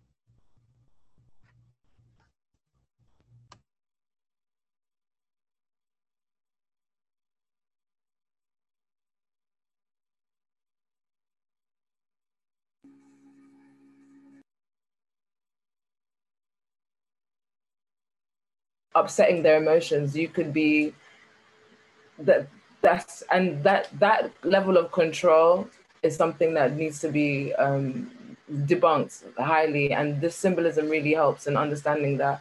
And um, yeah breaking down like um, the white as snow um, black male all these all these um, negative connotations in the english language for for black and all these positive um, um, positive affirmations for for whiteness or just a little white lie. Just all of these things need to we this it's, it's, it's happening. Constantly using the terminology white supremacy. Not constantly but more adding it into my vernacular in my everyday speech is really helping in a sense. At first it was really hard to adjust that mentality and start using that term white supremacy but it's adding more to the violence now because I just guess I, I, wasn't used to hearing anything white and it feeling violent, but my experiences is adding to it on, on, a, on my experiences is fueling that on a hundred on a very wide scale, and I see the word white supremacy being sounding as violent as it actually is soon, very soon. Yeah, so a lot of people who like have um, who don't want to use white supremacy because they feel like it gives um like whiteness like a, a supreme position and so some people use um, white dominators, which is like the same, it's like the same, um, you know, thing. And I want to contextualize this part of the book because we haven't mentioned like um like food yet, and like how, how that plays out to the symbolism. Well, we did we mentioned communion, but um, this is on page seventy seven and um, it goes and an article entitled "The Sweet Taste of Sin." More, Marian Burros quotes food critic Gael Greene. I have always thought a good chocolate mousse is um cake um afro oh my bad. I want to start over. I have always thought a good chocolate mousse is an aphrodisiac. The more intense the taste of chocolate the more erotic the spell. He continues some chocolate mousse lovers go even further. It's not a food, it's a concept. Says one indulgent male. It's like illicit sex. It's so good but fattening. It gives you pimples. It's a it's a sin. Uh, I'm just gonna uh, um, skip a little. A dark brown food named namely chocolate causes such orgasm like ecstasy and is associated with eroticism when orally ingested.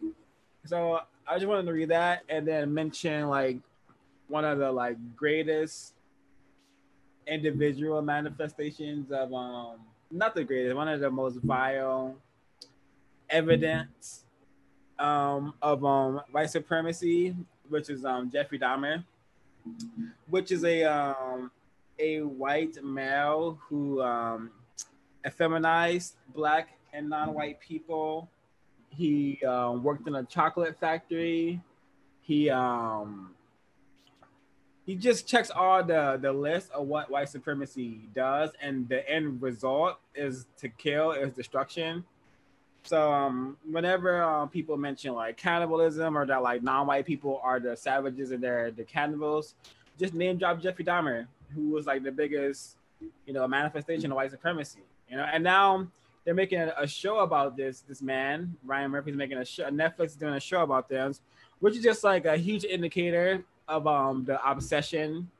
And he's basically one of their heroes because he's like he got to do what a lot of them fantasize about doing, probably and um yeah what he what he wanted to do he was trying to make like zombie slaves that he could just fulfill all his like um desires with that was that's what he was trying to do but um just the whole fact that they're making a show about him glorifying this reminds me of the book Trey's reading of how like white like the characters they present us with are their true nature, are the, are their character. This is them. This is like this is what they believe in. This is what they like, and this is I don't know. I can't justify any other um, reason of um, producing a show based off Jeffrey Dahmer.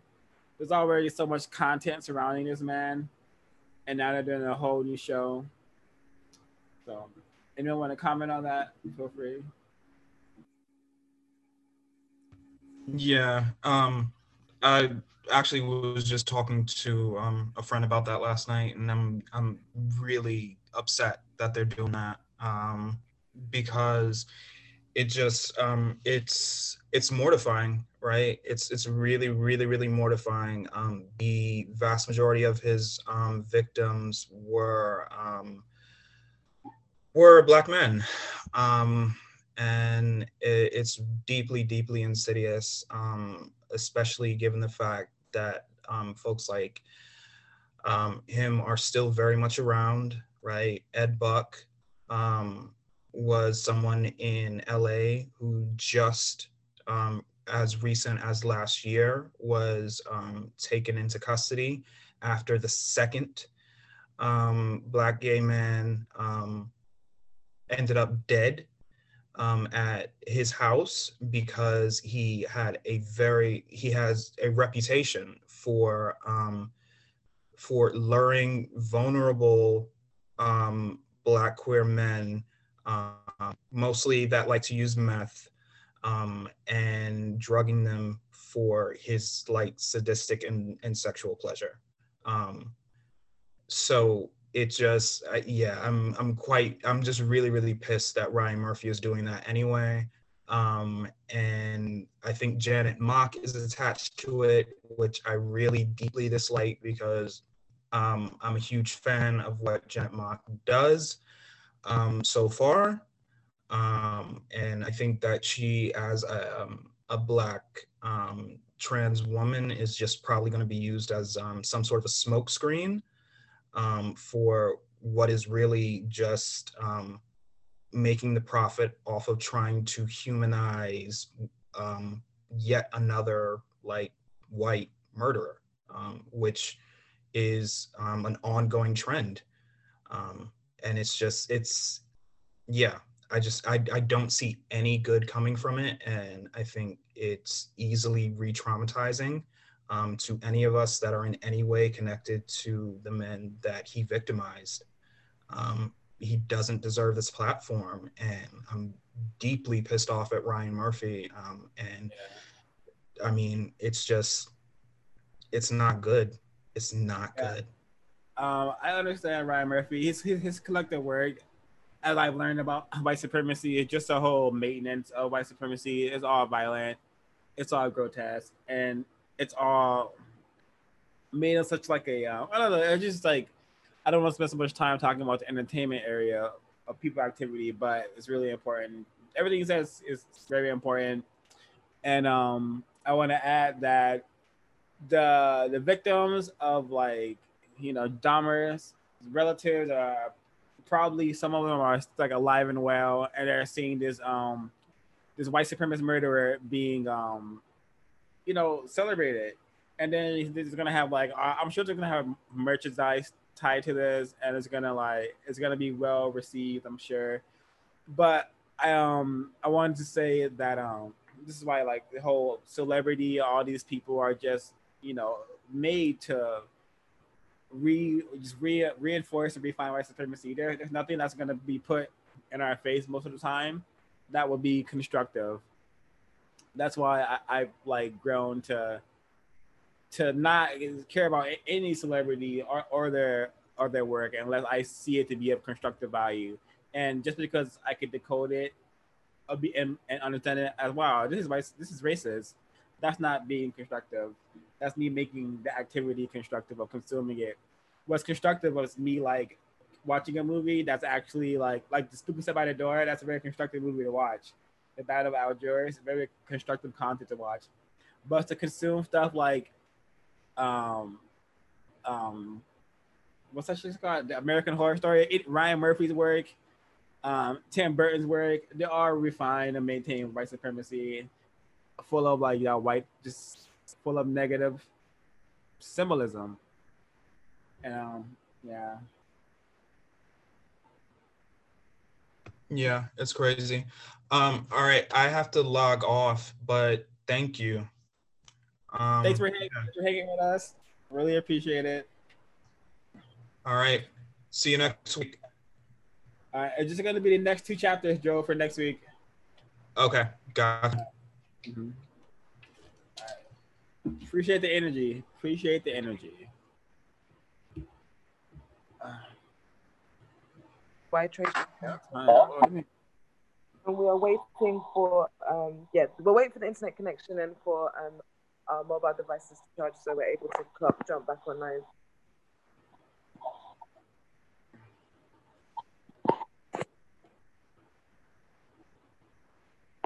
Oh man. Did I miss? Did I miss anyone? Did you already cover death of Jesus offering eternal life for the albino? Oh no. Um, Did I miss that?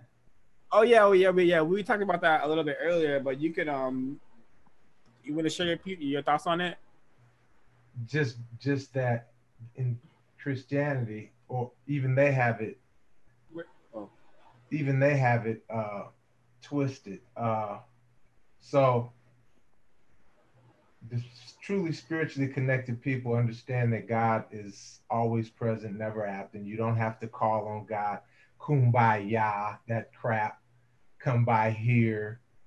We're always 100% connected 100% of the time and it's just a matter of us being consciously aware of being connected to all intelligence, all beauty, all creativity, everything that is in existence. Um, and by by by being consciously aware of our connection with eternity and, and you know infinity, you can look up in the sky and see the stars and the ocean and nature and be connected with your creator that way. And so the closer you are connected to nature, right, and the actual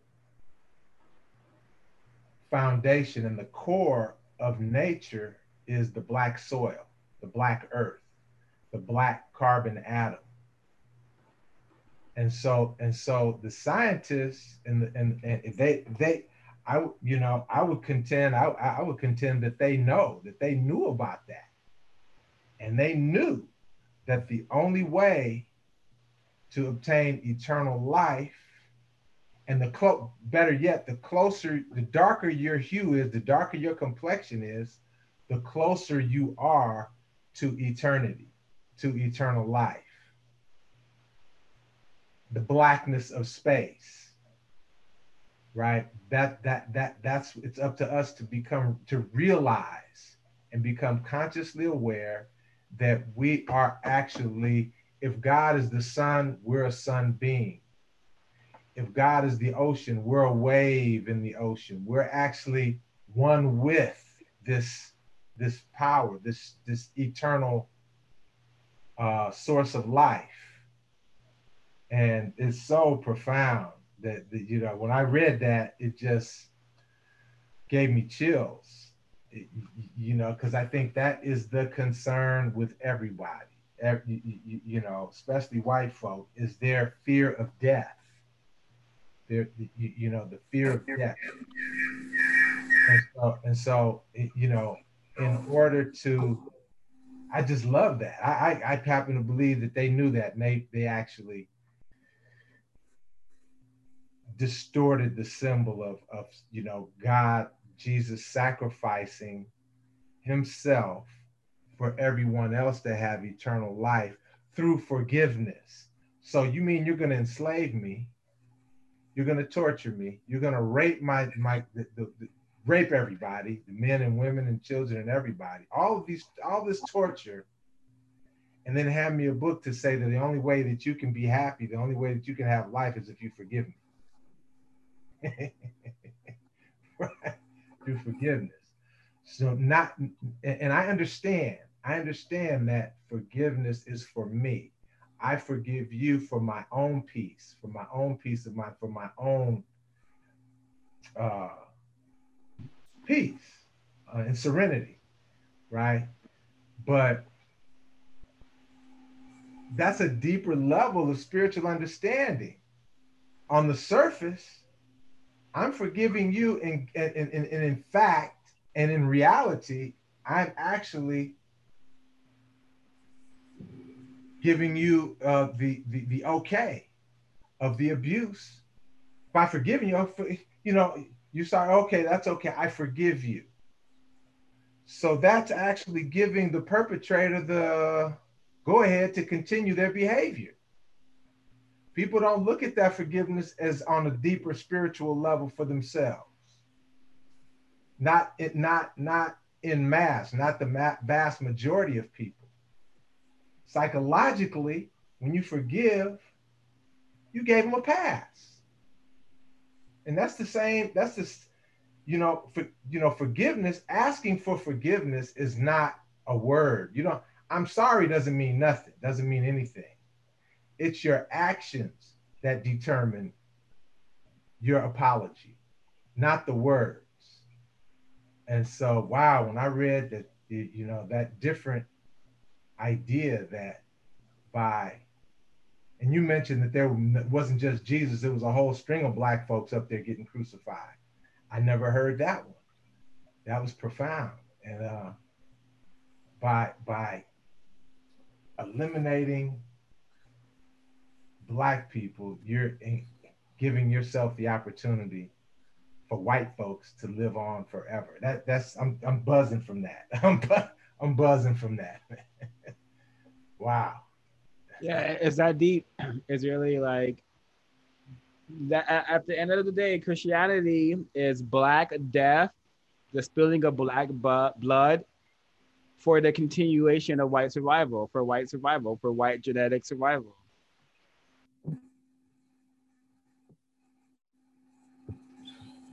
Um, definitely true. Um, uh, I, I was thinking about if there's one more symbol we need to talk about before we can adjourn, and that is the Christ tree or Christmas tree. And I'm just gonna go ahead and um, read from the book. Um, huh. Likewise, it's on page uh, 60 seven stars on page 75. Um, likewise, the symbolism and the major holidays of the Christian religion is supportive of my interpretations. At Christmas, the tree is one of the most important symbols. The Christmas tree is, in its abstracted form, a cross, the symbol of the black male genital. First, first the Christmas tree is chopped down in the forest then it is taken in the home. In the U.S., when the Christmas tree is decorated, colored balls are hung from the are hung on the tree. When the Christmas tree is taken down, sorry, when the tree is taken down and burned, the balls are the first taken off. Then all can dream of a white Christmas and a surviving white Christ. This is just further reiterating what you and Waswa and Ben has said. Similarly, in Europe, small white wax candles were placed on the Christmas tree. and the and the Catholic religion, the Christmas tree is said to present to represent the tree of the cross, while the wax candle, candles are thought to represent the body of Christ. Thus again, we have the symbol of the white, weak, melting Christ hung on the symbol of the black male genitalia. At the Easter holiday in the US, it is traditional to have colored eggs, colored jelly beans, and a chocolate ra- and a chocolate rabbit and eggs and the in an Easter basket. These colored items are Eden, the white, the white albino bunny that sits amongst the colored eggs, as thought as though he laid them. Uh, generally, is not Eden. By ingesting the colored items, the sin of being without color is symbolically removed. Being born again whole has been achieved through symbols. And this goes back to like um, every every uh, religion underneath the white supremacist uh, system and culture has these little symbolic projections. And um, I'm just going to go ahead and continue reading because I want to just cover everything that I have noted to cover with you, with, with y'all. Other important holidays in the white supremacy culture further reveal the intricate workings of this symbolism. On both St. Valentine's Day and Mother's Day, the white male gives gifts of chocolate candy with nuts. In the first instance, he gives it to his sweetheart, and in the second, to his mother. If his sweetheart ingests chocolate with nuts, the white male can fantasize that he is genetically equal to the black male. And if his mother had ingested chocolate with nuts, he would not have to he would not have to worry about white genetic annihilation, as he would have been colored and then could be an annihilator of white genes like the feared and envied black male. Both the Valentine shape and chocolate candy have some have a symbolic meaning not previously recognized, examined, nor understood by Western culture investigators. However, once the unified field of the Western cultural dynamic, behavior dynamic is set forth, it will be seen that these fragments of symbolism take a take on a brilliant clarity.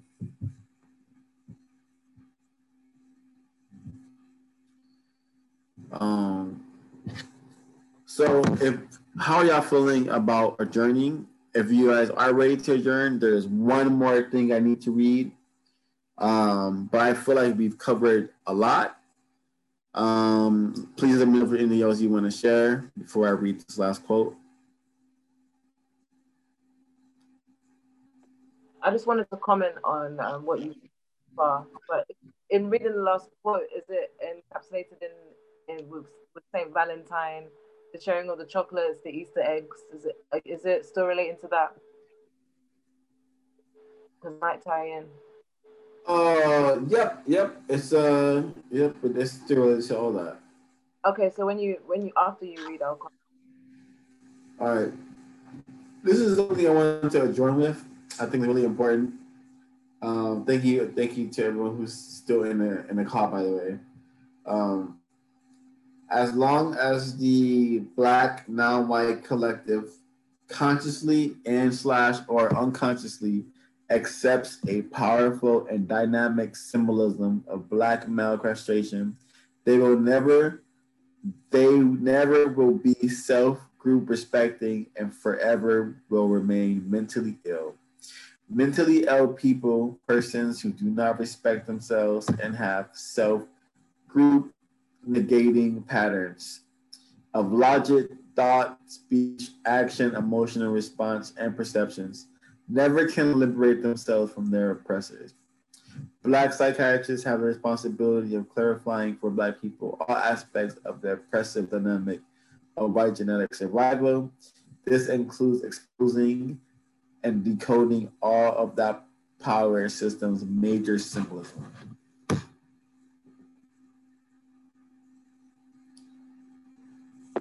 That's a powerful statement you just read. Very powerful highly necessary there as well.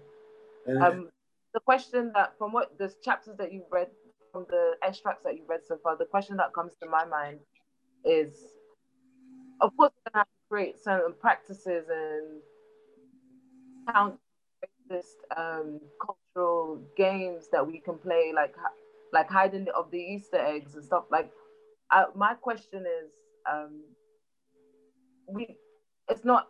I wouldn't say it's too late to form a new religion, but my question is, how do we um, unify and collectively start creating these new creating new traditions that debunk what we're hearing? Because it's enough to sharing this information for people is is beautiful, but this is something that somebody had mentioned about the power of the church is the community that it builds around it as well, and people leaning on that community for as a source of food, as a source of activities, a source of um, communion, time, time, place, spending of time. And I'm, and my question is, in what ways can we basically pull together and create these kind of practical games that debunk the these, these ideologies?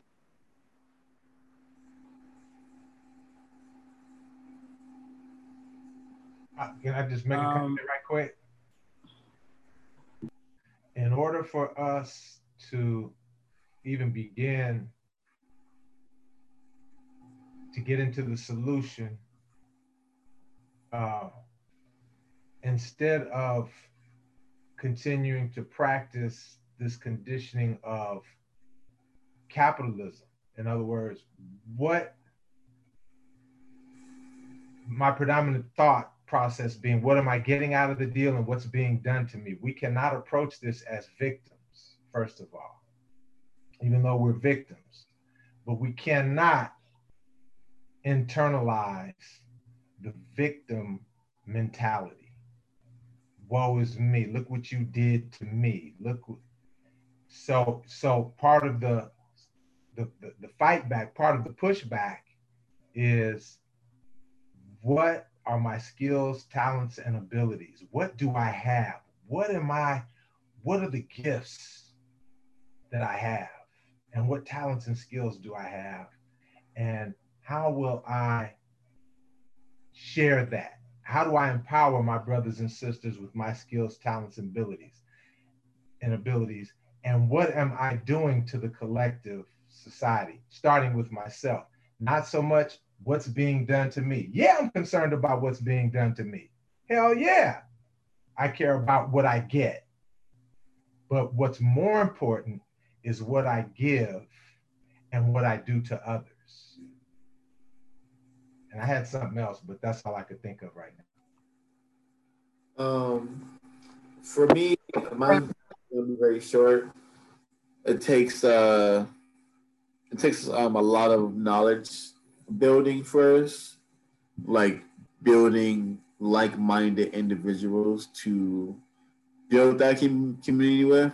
So for me, uh, it just takes time and patience and a lot of learning and a lot of enhancing one's perception, enhancing enhancing one's emotional capacity to help others and guide others on a similar journey.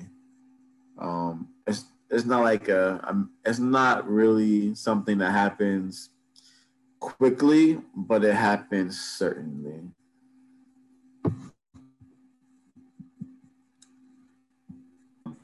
Yeah, I think it's really important to for those people who are like stuck in religion, like this countering racial white supremacy has has to become the new religion, and they have to like, you have to, if you want to like go about this, I'm gonna reach out to the religious blacks, you know, tell them in a way, show them in a way to channel all their Christian energy into denouncing it and, and coming up with a countering racist white supremacy, religion, you know, you know, codified behavior, you know, like all, all codified, all the codified behavior and um and um the code book is by choice. You know, you, you don't have to um, practice all of it, but a religion you would have to practice all of it. So a codified religion, if you want to go that route, I just think everyone needs to be on a collective mission to countering white supremacy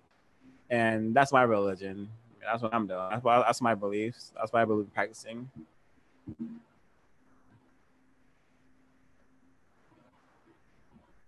Just one last thing. I'm sorry, go ahead.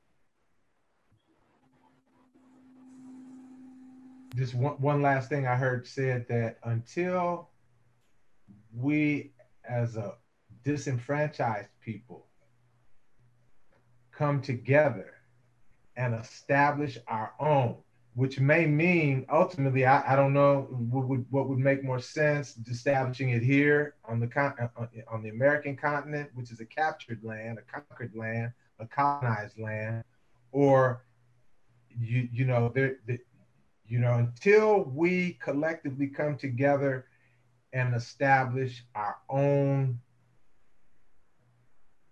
laws, we govern ourselves, we, we you know, our own country, our own something, whether it be going, you know, uniting with one of the African countries and saying, okay, this is going to be where we come together and have our own totally separate and apart. Like, you know, I'm a Malcolm X person. We need our own everything.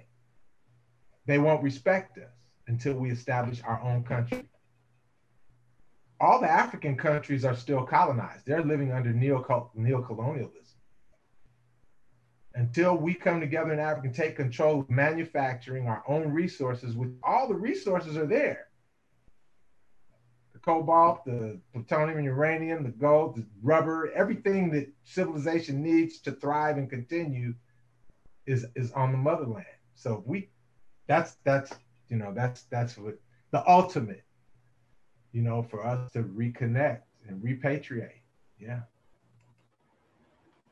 Yeah, and I, I think that will happen when we all go back to our, our Africanness, reconnect to our Africanness, and re develop our African consciousness. Because right now we're all stuck in like with the wanting to be white programming, we're programming to be white, even if we think we have like like um a lot, a lot of black people who I would say this to would say, I know I'm black, black culture. We got hip hop, like we got we got dancing, we got um, you know, we got like good hairstyles and all that stuff. I'm like, okay, but how is that as black culture protecting the race from extermination, genocide, racism, white supremacy? So we need to develop a culture, which is that a culture that protects our race and ensures our race, but we we need black power for that. And in order to, to, to do that, well, Ben says, we would need to get in control of our own resources, which are in Africa. And I think if we develop critical mass, global critical mass, it, w- it, it shouldn't be hard to uh, rally those our African comrades to, you know, take take over, get their resources back. You know, there's more of uh, them than um than um than the white supremacists. And if they start bombing our African brothers and sisters, then over here we have to start, you know, defending them. If so, that's what like that's a a solution, solutionary, you know.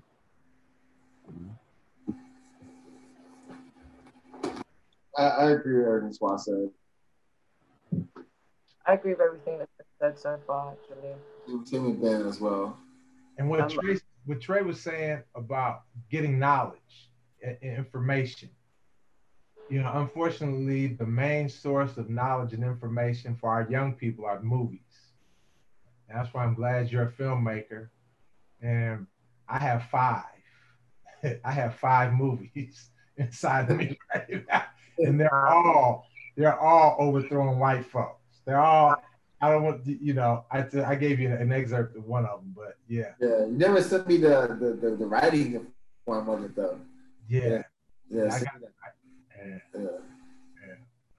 yeah. I totally making films, everybody working with the, with their own talents and gifts, with the mindset of countering white supremacy is our way out. And yeah, just also like look directly into the, the Easter Bunny games, um, this practicing of these. I just thought to myself, okay, so where's our monopoly? Where's our monopoly board that teaches us um, African centered thought? Where's our card game that teaches that?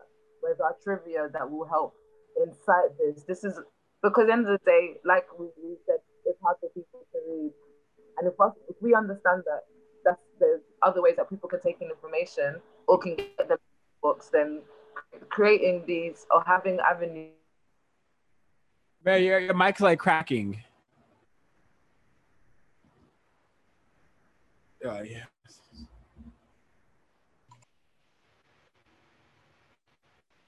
Oh, Um, all of it was choppy, so you should repeat all of it. TBH. yeah, I was just talking about um, like, as people was all stating that we, our people don't call you like right back.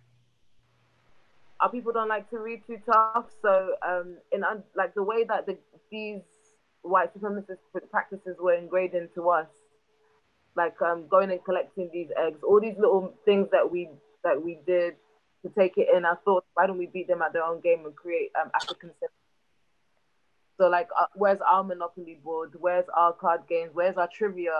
African centered thought trivia card games that we can distribute amongst ourselves that get people thinking about where did this knowledge come from and then going and going back to the books and then us all developing this unified thinking through um adding to the culture in that way because we understand that reading is so secondary to us at this point.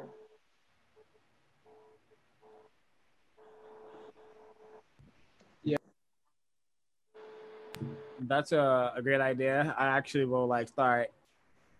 I want to start like devising, you know, like black board games about like ending white supremacy. Like you win by coming up by by like you know getting your piece to like the end white supremacy piece. I don't know, but that's a great you know and, and card games and like you know if we're gonna like you know have like game nights and whatnot, why not be thinking about why would not be reinforcing any white supremacy? You know, you know, Yeah. and, Yeah. creating this economics and that in that ways. So And um, I I've experienced creating uh games and board games. Uh, I created a uh board game for Pharaoh Twenty One that's still used till today to get people acquainted with all the departments and roles of the job. So uh, we can we can literally sit down and, and do this. It doesn't have to be abstract thought. Um, but yeah, I, I agree that because even like that game cards against humanity is literally like another manifestation of white supremacy and how all the jokes are like not all the jokes but a lot of the jokes can be geared towards the the demeaning and attack and abuse of black people like putting black underneath like um the death things and I haven't played that game in a long time but I know it's super racist and like primarily for black people. And, and we can literally do it like cards against white supremacy. We can literally do our own version of that. We could like just how they just how they like you know um niggerize all of our culture and all of our creations and turn it against us. Bam, do the same thing. Um, Right back at. The African sentiment. Can you imagine how much? Oh, sorry. No, I was gonna say with the completion of Yurugu, we're all set. Oh yeah, well, well, we need we need the the code book. We need like to codify ourselves because, um, yeah, a, a lot of us are not codified. A lot of us are be, be caught with our uncodified um, behavior and, and, and thought processes. You know, Sorry, what was you saying? yeah, and, and I and I do believe we um may have um members who who are who are stuck in tragic arrangements. You know, which is like not not okay. Like so. A lot, a lot of stupid stuff. We're still learning, what we'll- and we're like maintaining under the system. And one of the big starts for this would be to cancel Christmas, cancel Thanksgiving, cancel Halloween, cancel Valentine's. Can you? We could actually, if not like put a dent, we might be able to really make a super strong statement to this society. If, if, if Black people collectively stop celebrating their holiday, they Yeah, don't have no, anything to do with us. Yeah, well, yeah, there, there, there are horror horror days. Uh, all holidays are, are horror days, and we should not like celebrate any of them. Actually, the most deadly time of the, the year for Black people is from October 31st to January 1st. That's when most Black life is lost. So yeah, um, Ben, you're totally right. We should have stopped fucking celebrating holidays, horror days, a long time ago. But our people are so lost in the programming, and Kwanzaa, we can do Kwanzaa. That's the one we can do. but I'm, I'm not. I'm not. interested in celebrating anything until white supremacy is is over. And uh, one thing that I also observed, especially with these holidays, they're done around the time where astronomically or like um, metaphysically in the air, it's high spiritual energy. It's it's all done on these days for a reason. So not just not partake participating in that, but replacing it with something that we do privately because energetically still speak like all Hallows Eve. There's a reason people do rituals on that day. There's a reason why they want everybody to to walk around in witches costumes. There's there's a there's something more spiritual happening on that day, and actually understanding the information and then reversing it and countering it to um, counter white supremacy is our best bet because the end of the day, metaphysics is always going to be there, and we should just use it to our advantage.